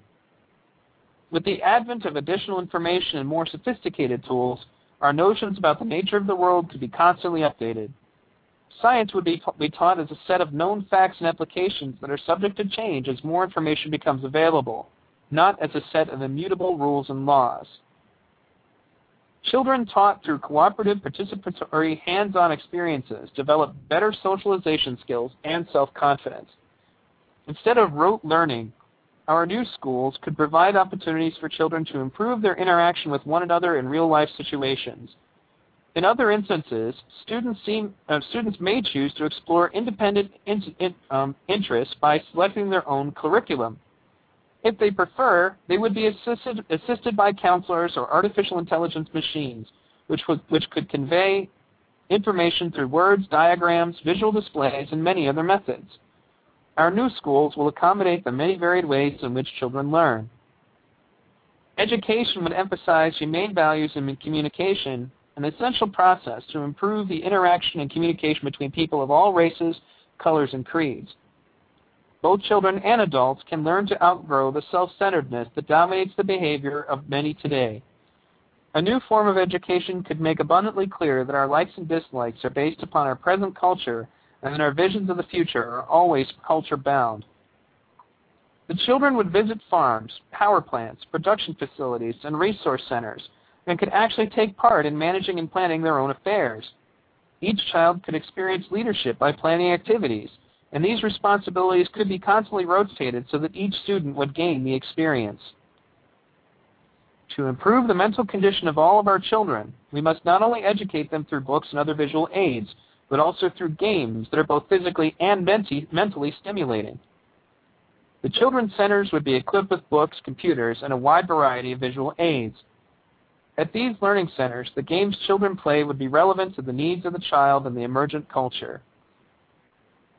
Today, far too many of the games available to our children depend on competition and encourage hostility. The game of chess does not generate creativity in other areas. With practice, strategies for chess may be enhanced, but that does not enhance creativity beyond that game. This game takes a tremendous amount of effort to learn, but it's about nothing in particular. If this system this same effort were applied to games that improved one's understanding of nutrition, health, and disease control, it would be far more beneficial for the player and for society. People consider chess a challenge, but its significance is equal to that of a beauty contest. What games will be available in the future? Consider a game centered on virtual image of Earth. As children touch various areas of the Earth, they could learn about the ge geography and languages of those areas. Sorry, speaking of children, looks like mine are back. complete with being loud. okay, here we go. Um, I'm going to start that over. With laser indicators pinpointing specific areas, they can interact with and receive relevant information about any aspect of a geographical area. This could be done with as much fun and challenge as are provided by the games played today, without the need for outsmarting other players. Other games can connect information about the physical world to needs of individuals and society. There can be games to enhance one's mathematical abilities. Skeletal structures of humans and other animals, when touched, can verbally identify structures and organs, teaching anatomy and physiology. The study of plants and other physical phenomena might be sim- similar. Other games will encourage creativity. In an environment of creative games, associative memory and the experiences gained from the basis of creative thinking. To, to think is to make a correlation, and it is the relevance of the correlation that counts.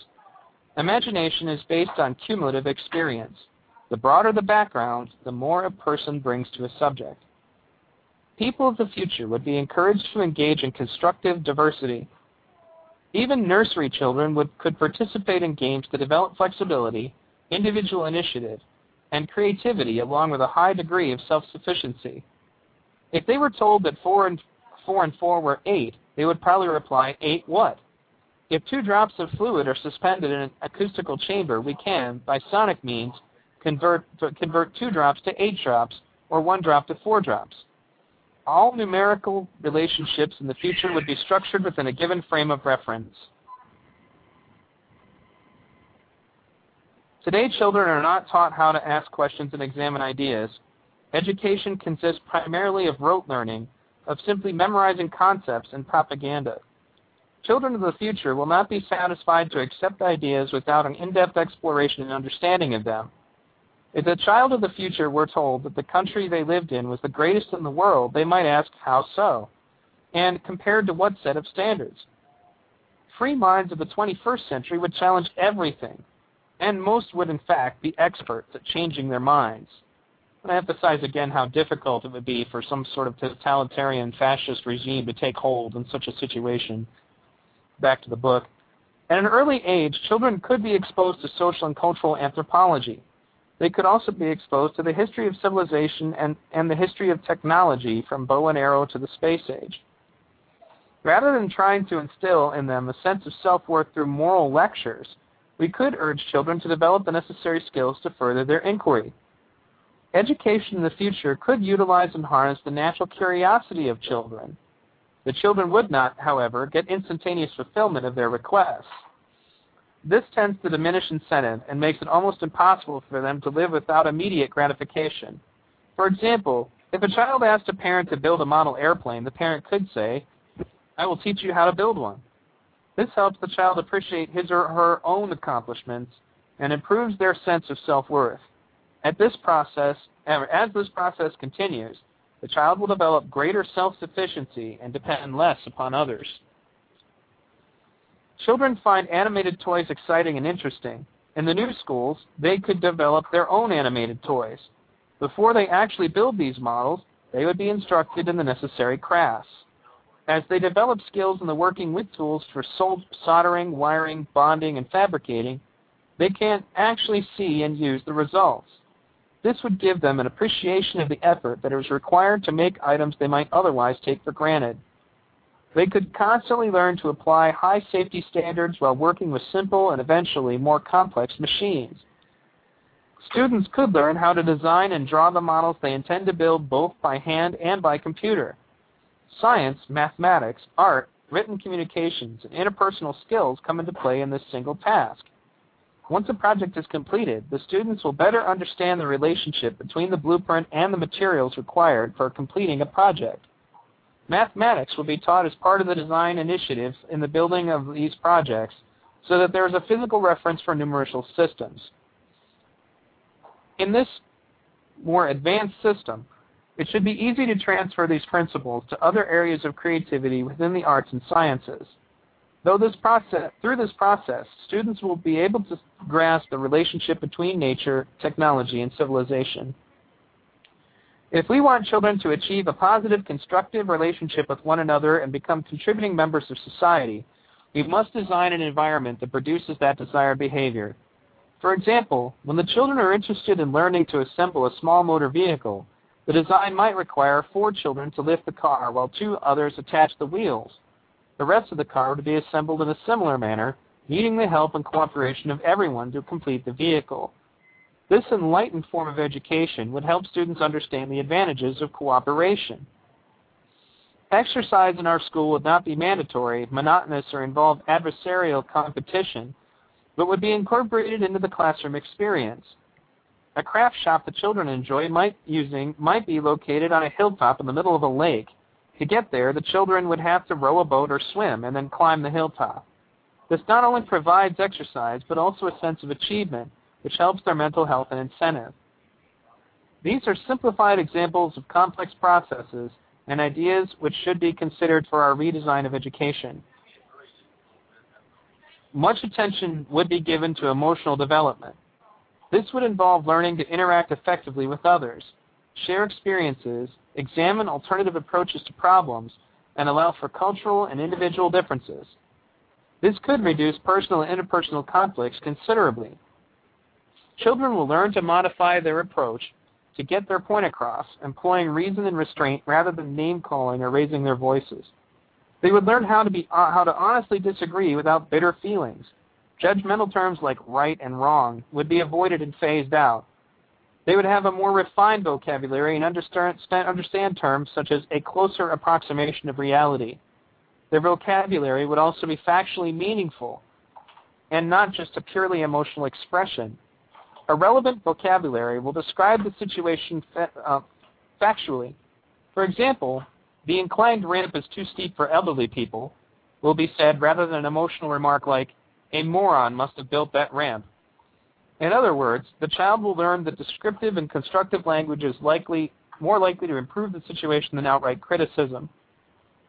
Education will become uh, particip um, I'm sorry, education will be participatory.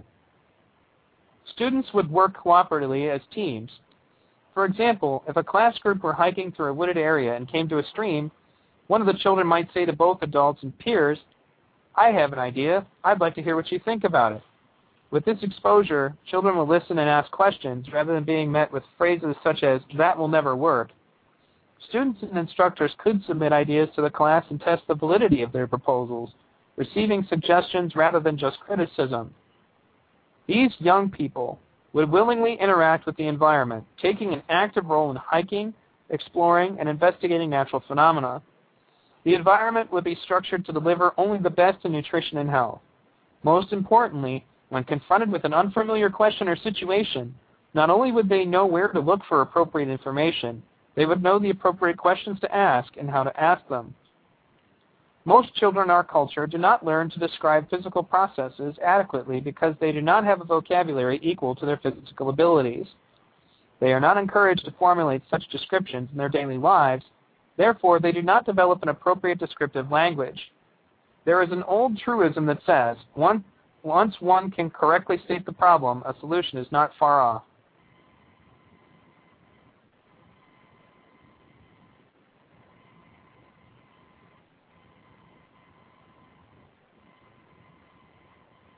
Sorry about that. When children grow up having a physical reference for the words they use, that will provide them with a more realistic understanding of the world and their relationship to it. Utilizing these methods, a child will gain skill in problem solving that may be utilized in different situations in the future. Rather than acting from an emotional or uninformed standpoint, they would ask, what is the nature of the situation? Or, what do we have here? This unique education will help children become creative and participatory members of society. Children would learn that it takes many experiments and a great deal of effort to solve problems. Through this process, they realize that although they may fail initially to achieve what they set out to do, this is an acceptable part of human experience. They would learn that in medical research and other fields, it sometimes takes thousands of unsuccessful experiments before arriving at a solution. Even experiments that fail often function as essential steps in the process of achieving a goal. Sometimes other discoveries emerge along the way, children would learn not to get discouraged with failures and that they are an inherent part of all research and development. Few of our school books detail the long, tedious work required to invent an object like the light bulb. No single individual manages one great leap in technology or science without first taking several strides. Each invention is a result of a series of progressive refinements, one upon another. Every success results from the failures and successes that have preceded it. Unfortunately, all too often, our romantic notions and egos obscure this understanding.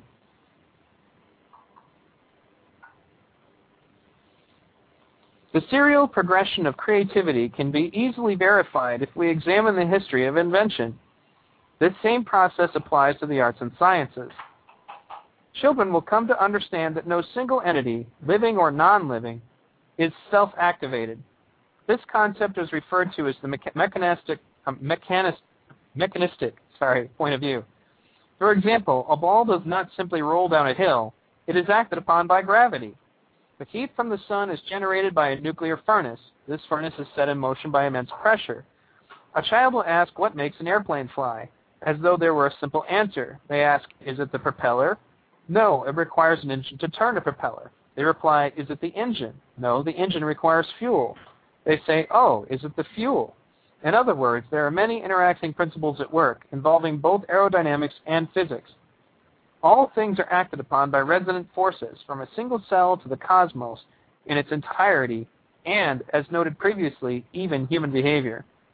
Children will learn that the assumption of a beginning or an end is, fictitious, is a fictitious assumption. This concept is a carryover from earlier civilizations' attempts to account for the nature of events in the physical world with very limited information. Our redesigned education would be free from the influence of more-bound institutions, corporate or self-interests, or any indoctrination of a political, national, or religious nature. Similarly, the educational system would be continuously seamless process with a degree of each individual's curiosity enabling them to progress to the next level without grading. Such, as, such an education would not only emphasize science and human behavior, it would also provide students with the necessary and changing professions required to maintain social and individual growth and stability in a resource-based economy. This education would enable students to engage constructively with all members of society and also have the ability to engage in international communication. Some examples of future professions are mathematics, nanotechnology, nuclear engineering, nuclear chemistry, automation, cybernetics, systems engineering, systems analysis, remote control technology, 3D virtual photocopying, design of a plug-in components, computer-aided design and engineering, micro-machine electronic and mechanical systems, motion control, photochemical machining, ocean sciences, automated data acquisition systems, mariculture technology, simulation technology, life sciences, ecology, sociology, behavioral sciences, advanced plasma technology, industrial design, prefabrication technology, medical and bioengineering, nutrition and health, soil enhancement systems, recycling of waste products, space science, terraforming technology, behavioral sciences, the ability to read many, many, many, many, many things over and over again. Sorry, I have that straight now. And others for which we have no name or knowledge today. Other professions will disappear in a non-monetary resource-based economy. Banking, law, sales, advertising, investment brokering, real estate management, and others concerned primarily with the use of money, property, and debt. As the student progresses from the formative stage of development to the application phase, universities and colleges of the future would guide students to achieve skills relevant to an emergent society and also encourage them to experiment in ways that would solve the social problems that remain. In the lifelong process of education, or I'm sorry, in the lifelong process of education, all age levels could live in cities that could be designed and operated as university cities.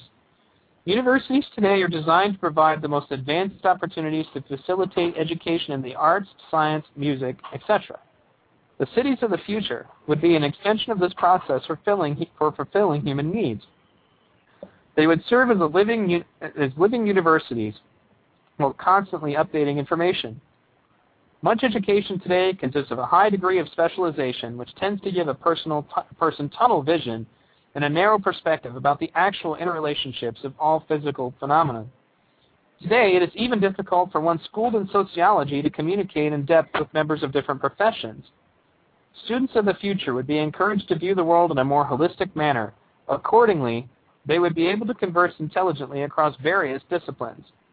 Children brought up in a practical working environment of cooperation, sharing, and understanding will absorb and learn concern for fellow human beings, reciprocating warmth and love from the people extensional to them. When the environment is intelligently and humanely managed, the system and the individual are mutual beneficiaries, each reinforcing and rewarding the other. In a resource-based economy, children will live in a world with values far different from today's. As a result of this education and environment, they will possess a flexibility of um, attitude and mind that will enable them to evaluate new and different ideas. The earlier the exposure to science with human concern, the better prepared children will be to take their place in the cyberneted world of the near future. Science and education, when devoid of a social conscience or environmental and human concern, are meaningless. Well, that was the end of that chapter. Um, once again, I have to say that's probably one of the most important chapters in this book, and it's largely because it talks about how you know human beings will be formed. You know, like what kind of people you will be and why. And I think that this is definitely a telling chapter about what will be majorly different It has to do with just you know what happens not really later in life, in so much as what happens when you're forming as a human being. So, Jem, um, let's test your connection and see if it's still as good as it was before. Do you have any comments on this chapter? I do, I do. I think the connection is fine now. Good. Um, yeah, I think an awful lot of what Jacques is talking about here, the un- kind of undercurrent, is emotional intelligence. I think um, all of this um, that he, he speaks of is actually about, it's not just about the surface problems, you know, well, not problems, but the surface issues. But a lot of this will develop emotional intelligence. I think it's, you know, the key to clear and analytical thinking. Um, if a child is taught to feel well, then they can think well. Um, and, and to feel well, I suppose, is to, um, how can I explain it? To to see things in a more precise manner, um, to, to, to, be very analytical of even the way they feel inside themselves. Um, to be taught those kinds of things, I do think will be very, very, very important. Well, I definitely, definitely, I definitely agree about that. And I would have to say, since I know you're also a parent, just like I am, um, I mean, can you imagine bringing up children, and you know, with an educational system like that one? And you know, you, how different do you think your children would be?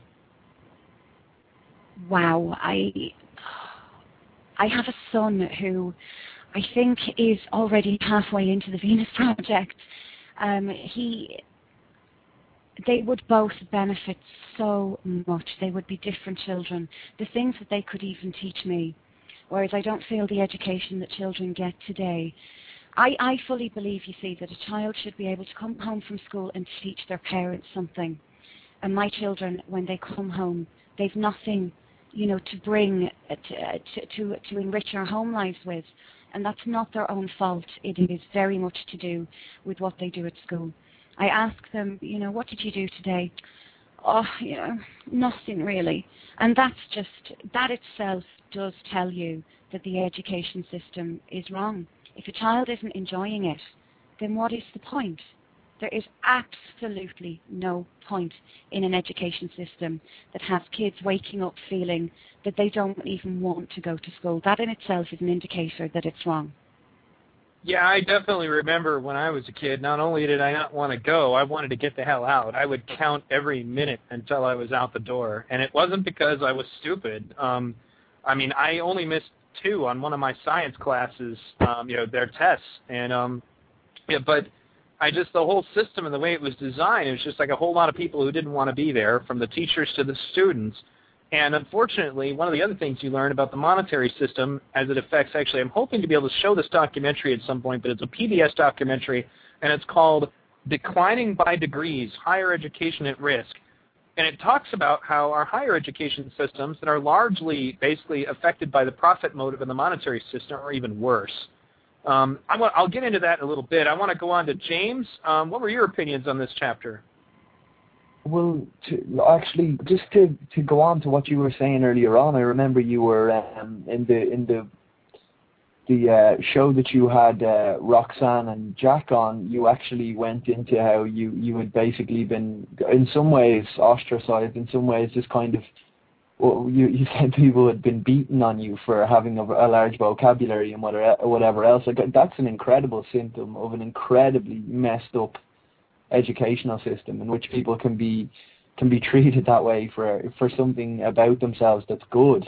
Like I, I could I, I found that incredibly interesting, but um, just on a general basis, like when when we we talked about technology a few minutes ago, um, the kind of the, the the the general kind of consensus was that people didn't understand technology to a degree that they could really comprehend what it was. And I think that it comes down to pretty much all, all faith-based idea systems. It comes down to when you have an idea about anything, about the sun you mentioned, about everything, it can it can be be corrupted by your own frame of reference, which kind of comes down to this emotional, um,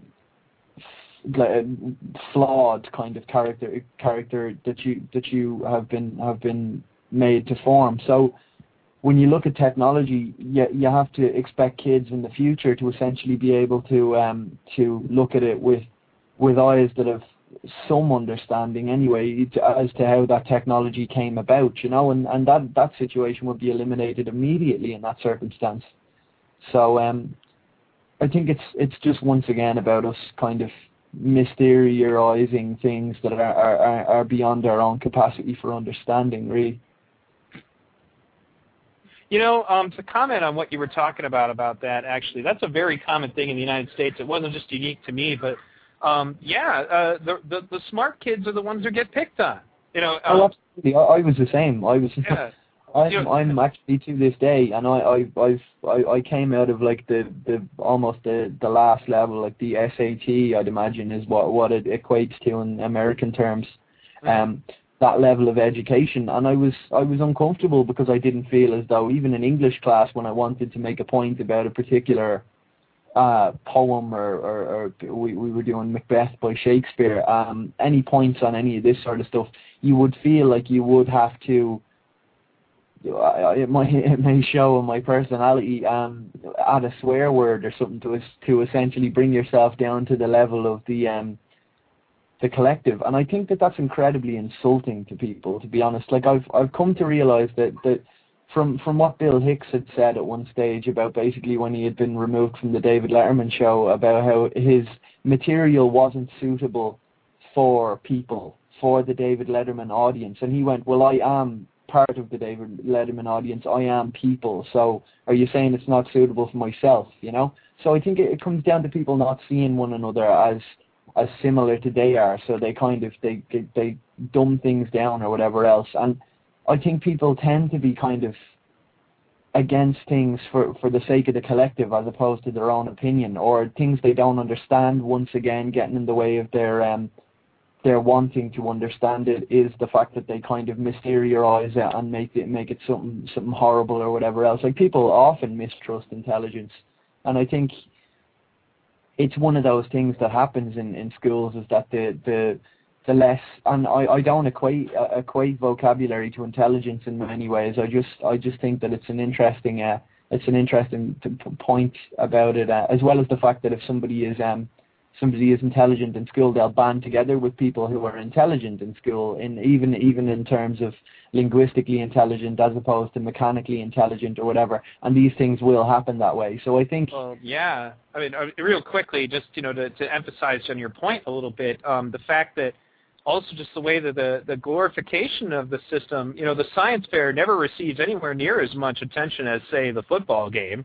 You know, uh, the science fair is nowhere near as important as the prom or you know the homecoming dance or any number of other things that we just don't really you know we don't really promote them and you know and it, it's the other thing about it is that the school system seems to be utterly incapable of protecting kids who are being victimized for no reason other than doing what they're supposed to be doing and i remember very distinctly the apprehension you don't want to be the guy who raises his hand you know because yeah. then everybody in the class looks at you you know, you're going to be in trouble for that. If you say something, they might be laughing at you or they might be punching you when you get out of the class because you're smarter than them. What kind of backwards, backwards, ridiculous stuff is that? That's one of the reasons why I'm really, really, really cautious about whether or not I'm going to homeschool my kids. I don't know if you guys can do that, you know, in your in your country, but a lot of the people in the libertarian movement do that here, and it's largely because of situations like this.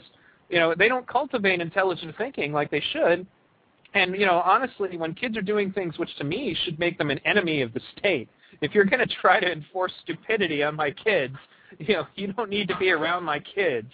You know, and um, we have another panelist. Obviously, hasn't had a chance to talk, so we got to make sure we, you know, we do that. Hey, Shane, so come back on us. Uh, tell us what you thought of this chapter. Yeah, sure. Thanks, Neil. Uh, yeah, I think um, education, especially particularly in the early stages of human development, it's one of the biggest contributors to a child's conceived values. Everyone has obviously conceived values you learn from the environment around you, and education is one of, like, if not the, well, the parents obviously, but education is one of the top contributors to this. So it really shapes you, and in a lot of respects, it can shape your, uh, your direction in later life. So it's it's a very very important chapter. Um, education as well to kind of reiterate how important it is. Um, in colonial times, maybe not even so long ago, governments banned education for certain groups. They didn't want to think for themselves too much. They actually didn't allow them to be educated. So that kind of tells you the power of education. If you have an educated uh, public, they're more difficult to, you know, kind of enforce your will on them. So in that respect, it's extremely important as well. Um, education, I personally feel anyway, education today does not really increase a person's frame of reference in a lot of respects. Uh, you just, I don't know about the American schooling system, I can only go from what I know, but the Irish school system, you tend to just repeat what you've been told. You don't actually learn it, you know. It, it's just a series of repetition. If you have a good memory, you'll do well in school. It's not critical thought. It's just uh, repetition. And in a lot of respects, it's also just preparation for the work, you know, for the work environment. You know, um, you know, again, that's that's that's useless. You know, it doesn't teach critical thought. Another problem I, I kind of find with the education system, as regards my own education, again, I can only talk from my own experience, is like there's not really many alternative viewpoints expressed in education from different cultures. Example of that is when I went to school, um, we were taught Catholicism, and I remember uh, we were taught by a nun, and you know it was fine. And I, my mother had studied um, comparative religion for years, so I knew a little bit about other cultures and what people believed. And I remember, you know, I asked, I said, well, don't, not everyone believes this, and I got in trouble, you know. So I think education is, you know, it shouldn't be so linear and rigid. You know, there's a lot of people in the world, and they've all contributed. So, in that respect, I find education to be very linear. It doesn't really increase the frame of reference. It doesn't take into account other cultures. As again, I, I can only speak from my own experience. Right. Um, another thing I found as well is that like children today, they get in trouble when they give the wrong answer that that's insane. You know, you, that that it should be a good thing. You know, that uh, you can correct. You know, you can tell them what, what you know. You know, and you get in trouble. You know, so which actually makes children not question things in some respect. You know what I mean? It makes them not want to actually, you know, raise their hand and give an answer. You know, it should be encouraged for people to express their ideas and try and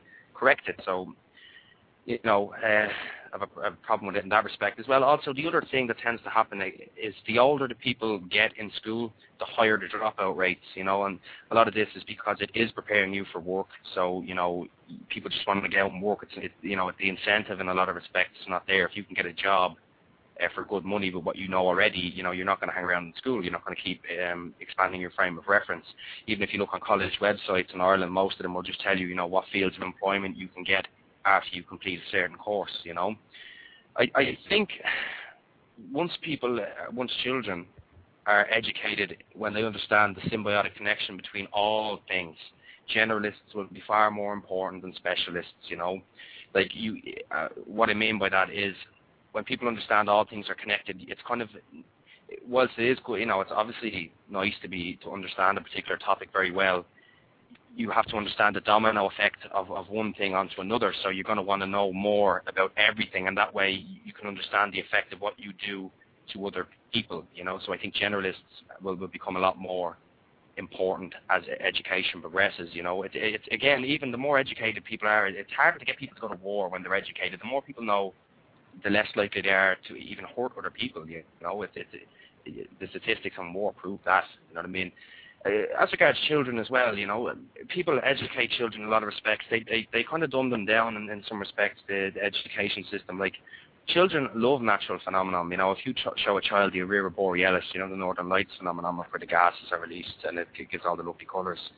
Uh, kids love stuff like that, you know. I, I find that if you show kids like stuff like that, they're really interested. They want to know, and they're really learning. They're not just watching a Disney cartoon and vegetating for two hours on the set, you know, on the couch watching it. I find that uh, I kind of think as well as regards to the Irish education system, that it's not seen, education is not seen as a tool that should be improved, you know, for the benefit of the children. It's held in a rigid fashion. It's not open to question. It's not open to change. It's like, this is the criteria. This is what you will be told. I think that's wrong, you know. Uh, also, more ed- the more educated a society is, the better the easier it is to transcend like perceived differences between us, like race, you know, national differences, social differences, color, you know, all that. It, it's it, the more educated you are, the easier it is to transcend these barriers. You know, e- education. Basically, what I'm saying is educational. Education to me is to de- it should be geared towards trying to develop critical analysis because that's the only way we actually improve. Is if we look at what we have and try and make it better, not hold on to it and say, no, this is the right way you know. And when people, I, I find with people, generally speaking, the more educated people are, the more they realize they don't actually know, and the more they want to know. You know, so a lot of people think that you know, well, this education system, it, it's it's um, it's, it's like fascism or whatever, and it takes away creativity. That's ridiculous. The more books you read, the more books you want to read. You know, and that again, the, the women's mm-hmm. rights um, march in, in America, is as far as I recall, Jacques talking about it when they're at the libraries um, the, the, booksellers, you know, the, the people who own the bookstores, you know, they threw eggs at them and shouted at them, thinking they put them out of business. But they sold more books than before. So, you know, it's you know when people kind of say the argument that it's regimented, regimented, and you know, it, it, stuff like that, it really doesn't hold up. The more educated people are, the more they want to learn, the more creative they become. You know, they don't hold rigid values. So I think I think personally, it's, it's probably one of certainly, if not the most important things to get right first time around for the Venus Definitely. Project. You know, and you know, I would also point out that, that you know, I, I couldn't help myself but to point out the various things that kind of debunk the theory that the Venus Project would lead to the New World Order or that in any way would benefit a global elite. You know, some small group of people running the shots. That would never happen. I mean, you know, it, when you think about this, what did he just say? He in the book he states that you know children of our future will ask and inquire and question everything.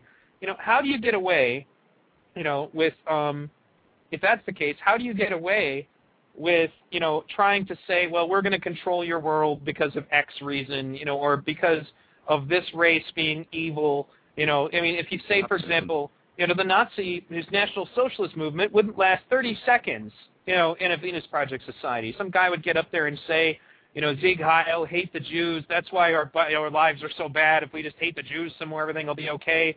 Surrender all of your rights. Don't worry, I've got everything going here. You know, you know, critical thinking would never allow that to take place. And this is one of the honestly, I think that this chapter in particular, of all the other chapters, really uh, sets about and destroys any argument of you know of what what what the Venus Project is really all about, being anything but personal liberty and not just liberty of what you're allowed to do, but of what you're allowed to think and the kind of person you're allowed to become.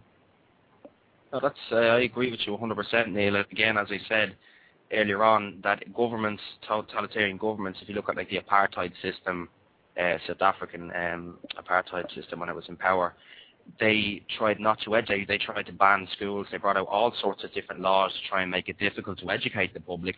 If you that that's that's across the board. You know, if you look at the British Empire, they did the same thing in India. They did the same thing in all you know all over the world. You, yeah, an, a well-educated public is much harder to to control. You know, in a you know if you are trying to control, they're much harder to control. You can't do it.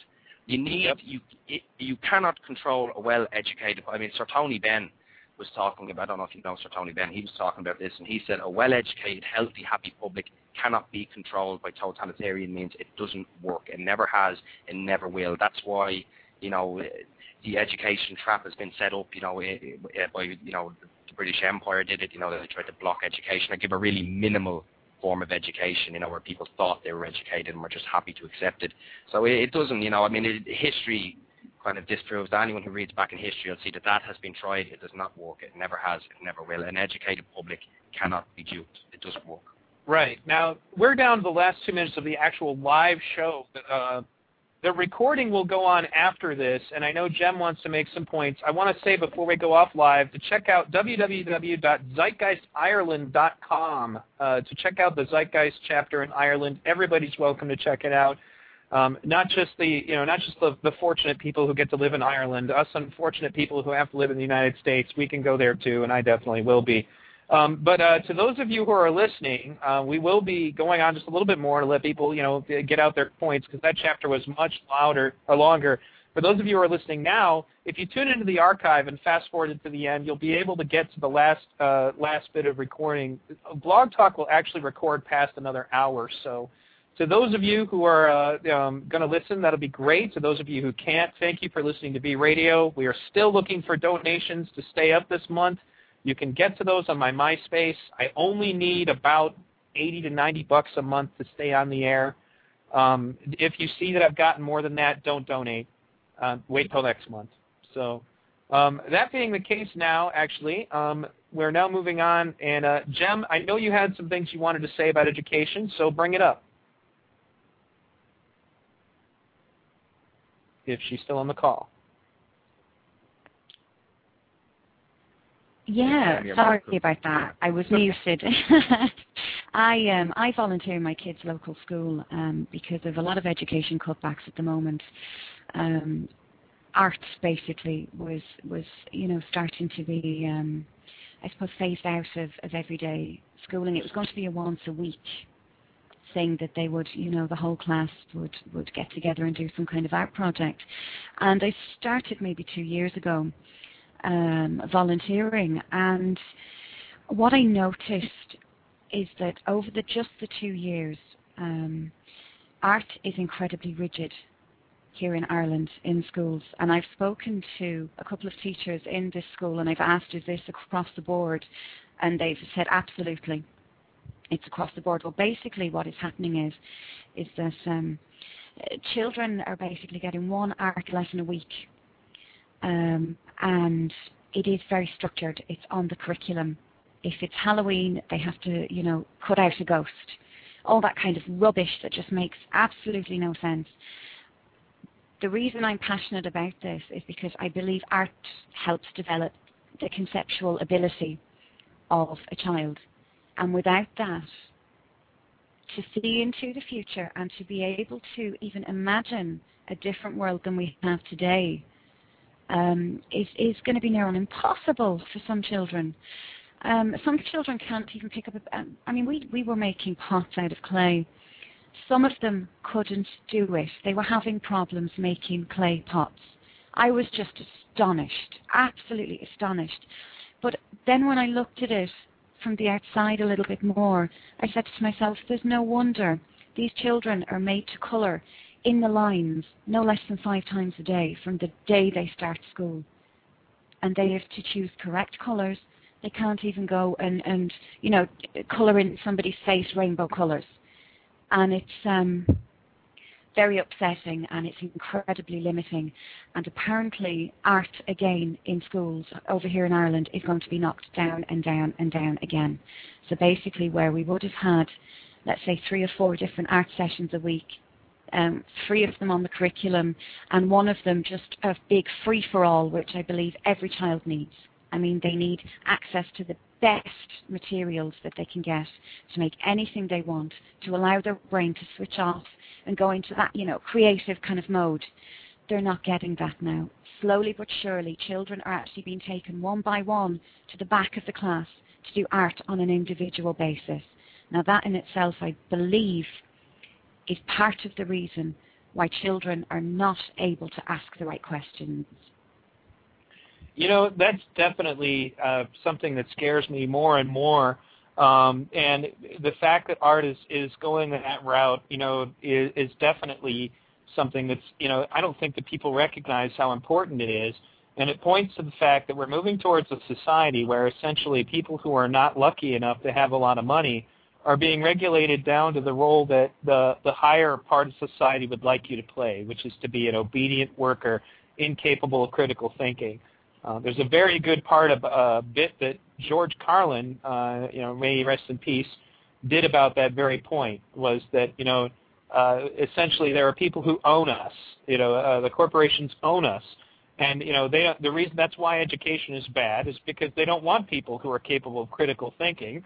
They want obedient workers, people who are just smart enough to do the kinds of mind-numbing jobs, you know, and stupid enough not to realize what's going on.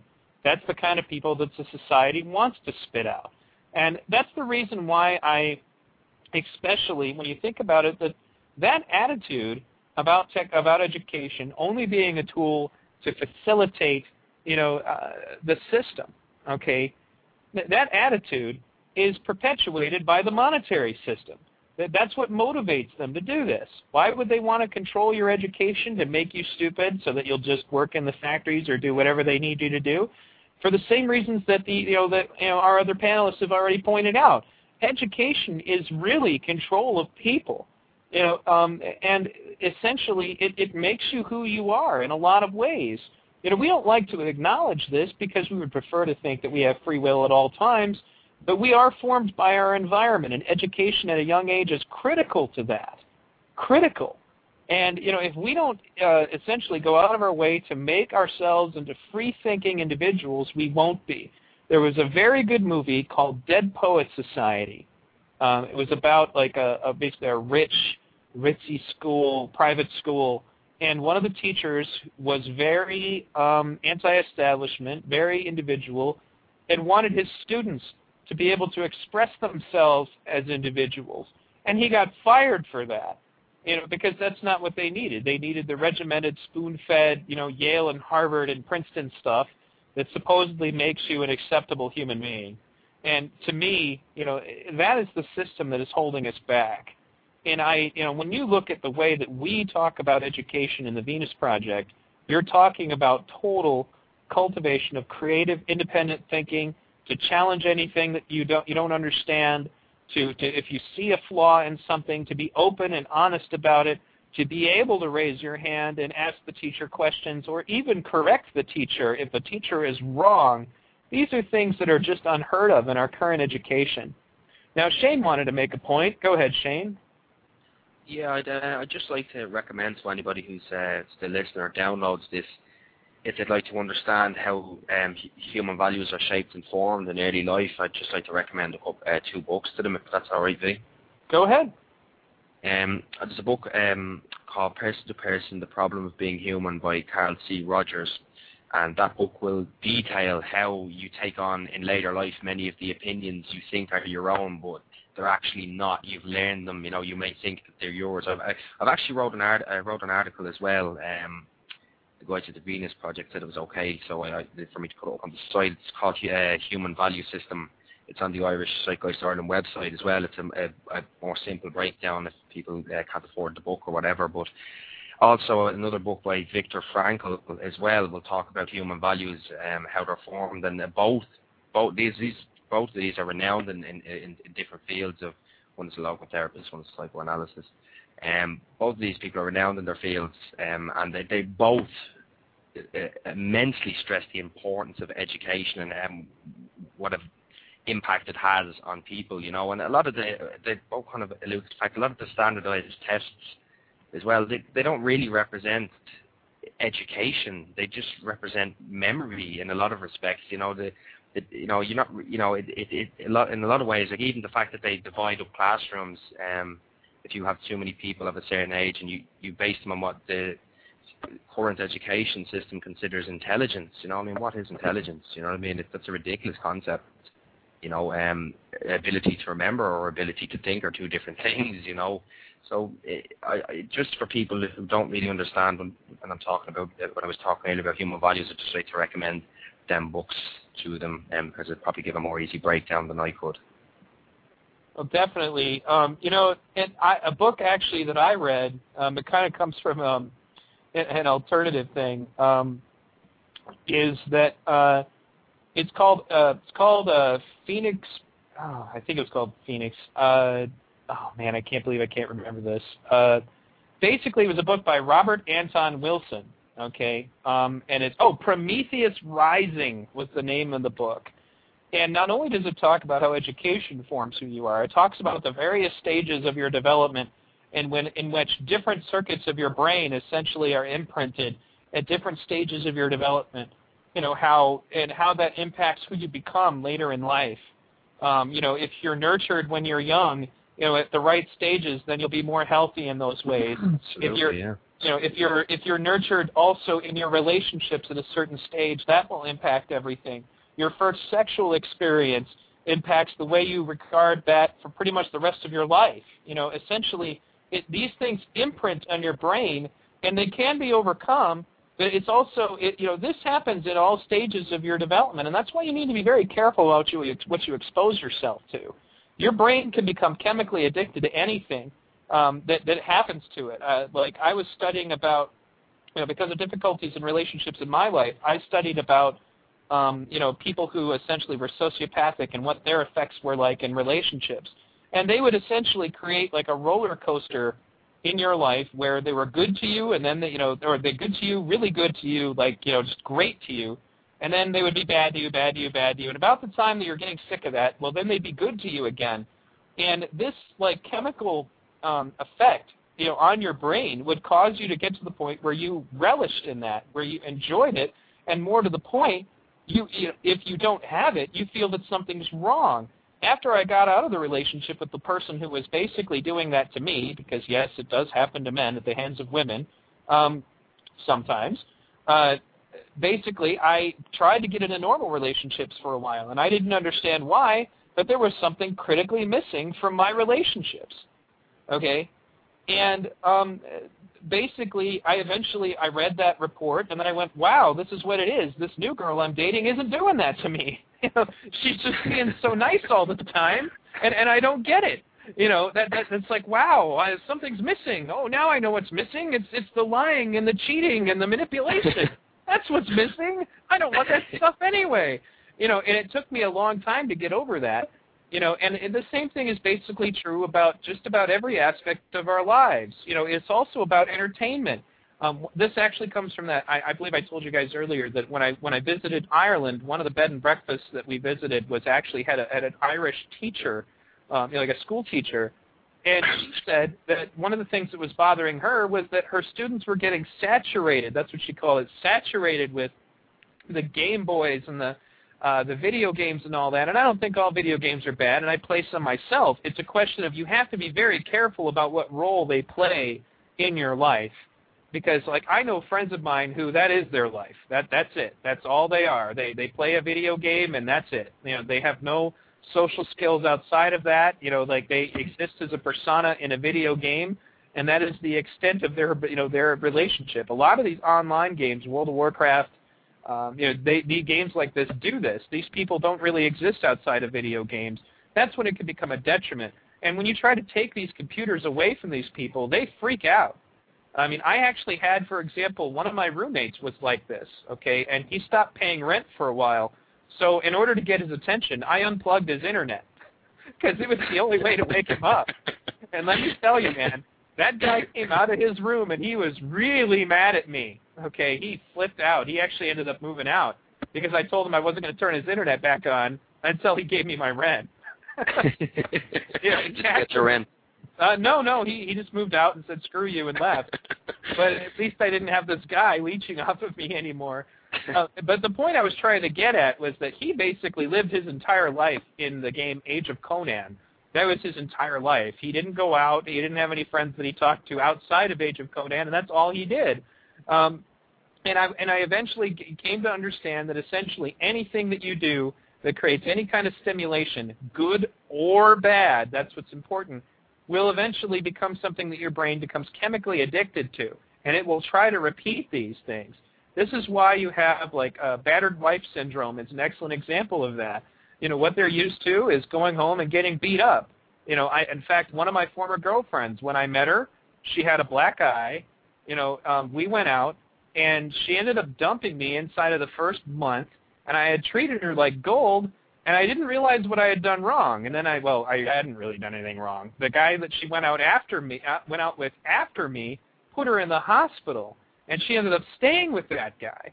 And that's when you know it all started to click into place. That basically, you know, her concept of what love was was brought on by her environment when she was a kid. You know, um, and unfortunately, this this sort of thing happens in a lot of things. Education is something that is relevant to this because the environment in which you learn in um, essentially will forever have an imprint on you. Like you'll have a lot of people that say, "Man, I don't like listening to that guy. He sounds like a school teacher," you know, or "Don't lecture me." You've ever heard that before? You know, "Hey, I don't want to hear a lecture." You know, um, there was a really funny uh, uh, series of commercials that people brought out um, about where they had this guy who was very good at droning on and sounding like a really boring teacher. You know, note I said boring teacher. There's a whole archetype to that that essentially makes learning and um, intellectualism something that is unfashionable. Um, you know, and that's that stuff is all essentially taught to you along the way. You know, and a lot of people don't recognize that. And when it comes to education, particularly at the young age when kids want to learn things, that's the time when you need to do that. Like right now with my children, I don't let my children watch SpongeBob. I don't let them watch oh, anything that's not educational. And as a result, lo and behold, when they want to watch TV, they ask me to watch Big Bird because they want to watch Sesame Street. You know, they want you know when they sing songs to me, they don't sing annoying SpongeBob songs. They sing one, two, three, four, five, six, seven, eight, nine, ten, eleven, twelve. You know, they they and I'm saying, and I'm not saying that there aren't some educational programs that are better than others, but you get my point. That's the age yeah, when kids want to be stimulated, and that's the age that you need to take advantage of as a parent. You know, and that's why, and that's what it was for me when I was a kid.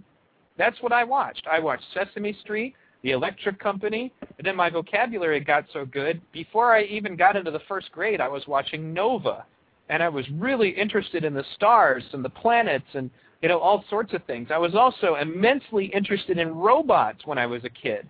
And now, I, I mean, I basically, my education was so terrible for me, I, I didn't get anywhere in any of those things that I wanted to do.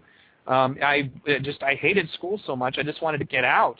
I mean, it didn't help, mind you, that the school I went to was in a very bad neighborhood. I mean, we had metal detectors on our doors we had gang fights in the you know in the parking lot that involved automatic weapons. I mean, I did not go to school in a nice place, to, to put it bluntly.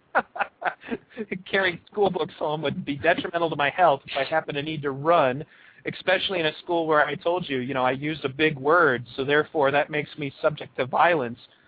You know, um, but that's basically uh, what I was getting at. And I want to thank all of you guys for being on. I know that it's like probably midnight or something where you live, and I really appreciate you guys taking the time to, to, to be on here. I you know I I did something different and brought the show on a little earlier for you. Next time I hear Azzy, he's going to be like, "Hey, why didn't you do that for me?" Because he lived in Ireland, and in order to be on my show, he had to be up really late at night. Um, and uh, thanks again to each one of you. Did any of you have anything else you wanted to say? Uh, well, I'd just um, like to thank you as well for uh, having us on your show, um, Neil. And again, I'd like to just reiterate to anybody listening, um, all, all you guys are welcome to, you know, please drop in and visit us at www.zeitgeistireland.com. You know, it's it is the Irish chapter, but we know we'd love to have other people on and get their input and their ideas as well. So please come and visit us. You're more than welcome. We'd love to have you guys on. Any closing yeah, statements thank you very, very much, Neil, for having us. Um, it's it's been a pleasure. Excellent. And uh, Shane or James, uh, anything further before we're done? No, uh, uh, V, I'll just I'll just thank you again. Um, appreciate the chance to number one get a bit of access to a book I don't have yet, and uh, next of all, just thank you and, and I wish you all the best with the future. Gonna I'm I'm hoping to uh, get the credit card sorted out so I can donate a bit to the upkeep. I had a great time. Yeah, that would be great. And um, I didn't really push this very much during the show, but to tell all the listeners, um, I'm at thirty dollars of donations this month out of the eighty to a hundred that I need. Um, if uh, you guys can donate, please do. You can do so on my MySpace. Um, do not donate past a hundred dollars, or you know, actually, I can get away with ninety. Don't don't donate past ninety because I don't need any more than that. If I ever do, I'll let you know. Uh, the bill goes to paying for my um, internet bill, um, some of my equipment. Sometimes I take money out for that, like if my headsets go bad or whatever, but that's very rare. Uh, my Skype credit is very important because otherwise I can't call on the blog talk and I can't have guests like Jacques Fresco and Roxanne unless I have a Skype account going. Um, and I really appreciate all the support that I've gotten so far. Um, I'm not making a profit on this by any means, um, and I thank all of you for tuning in and for sharing this. I really appreciate the feedback that I've been getting. You guys definitely keep me, you know, uh, doing this. Um, it'd be very frustrating to live as an activist who can't really do very much uh, because I can't leave the house as often because I'm essentially the, the, the stay-at-home dad. I, I watch the kids. So um, getting out to some of the events and things. Like I, when I on Z Day, I was sitting at my computer. Um, yeah, that's how bad it was. There was nothing else I could do. I couldn't get out to go do anything, even locally. Um, so um, I'm going to go ahead and uh, end the blog talk call. I'll be on with you guys a little bit longer to, to you know talk off the air. Thanks again for everybody, everybody for tuning in, and I hope you enjoyed this edition of V Radio. Thank you. Bye bye. Thanks very much. Goodbye. Thank you.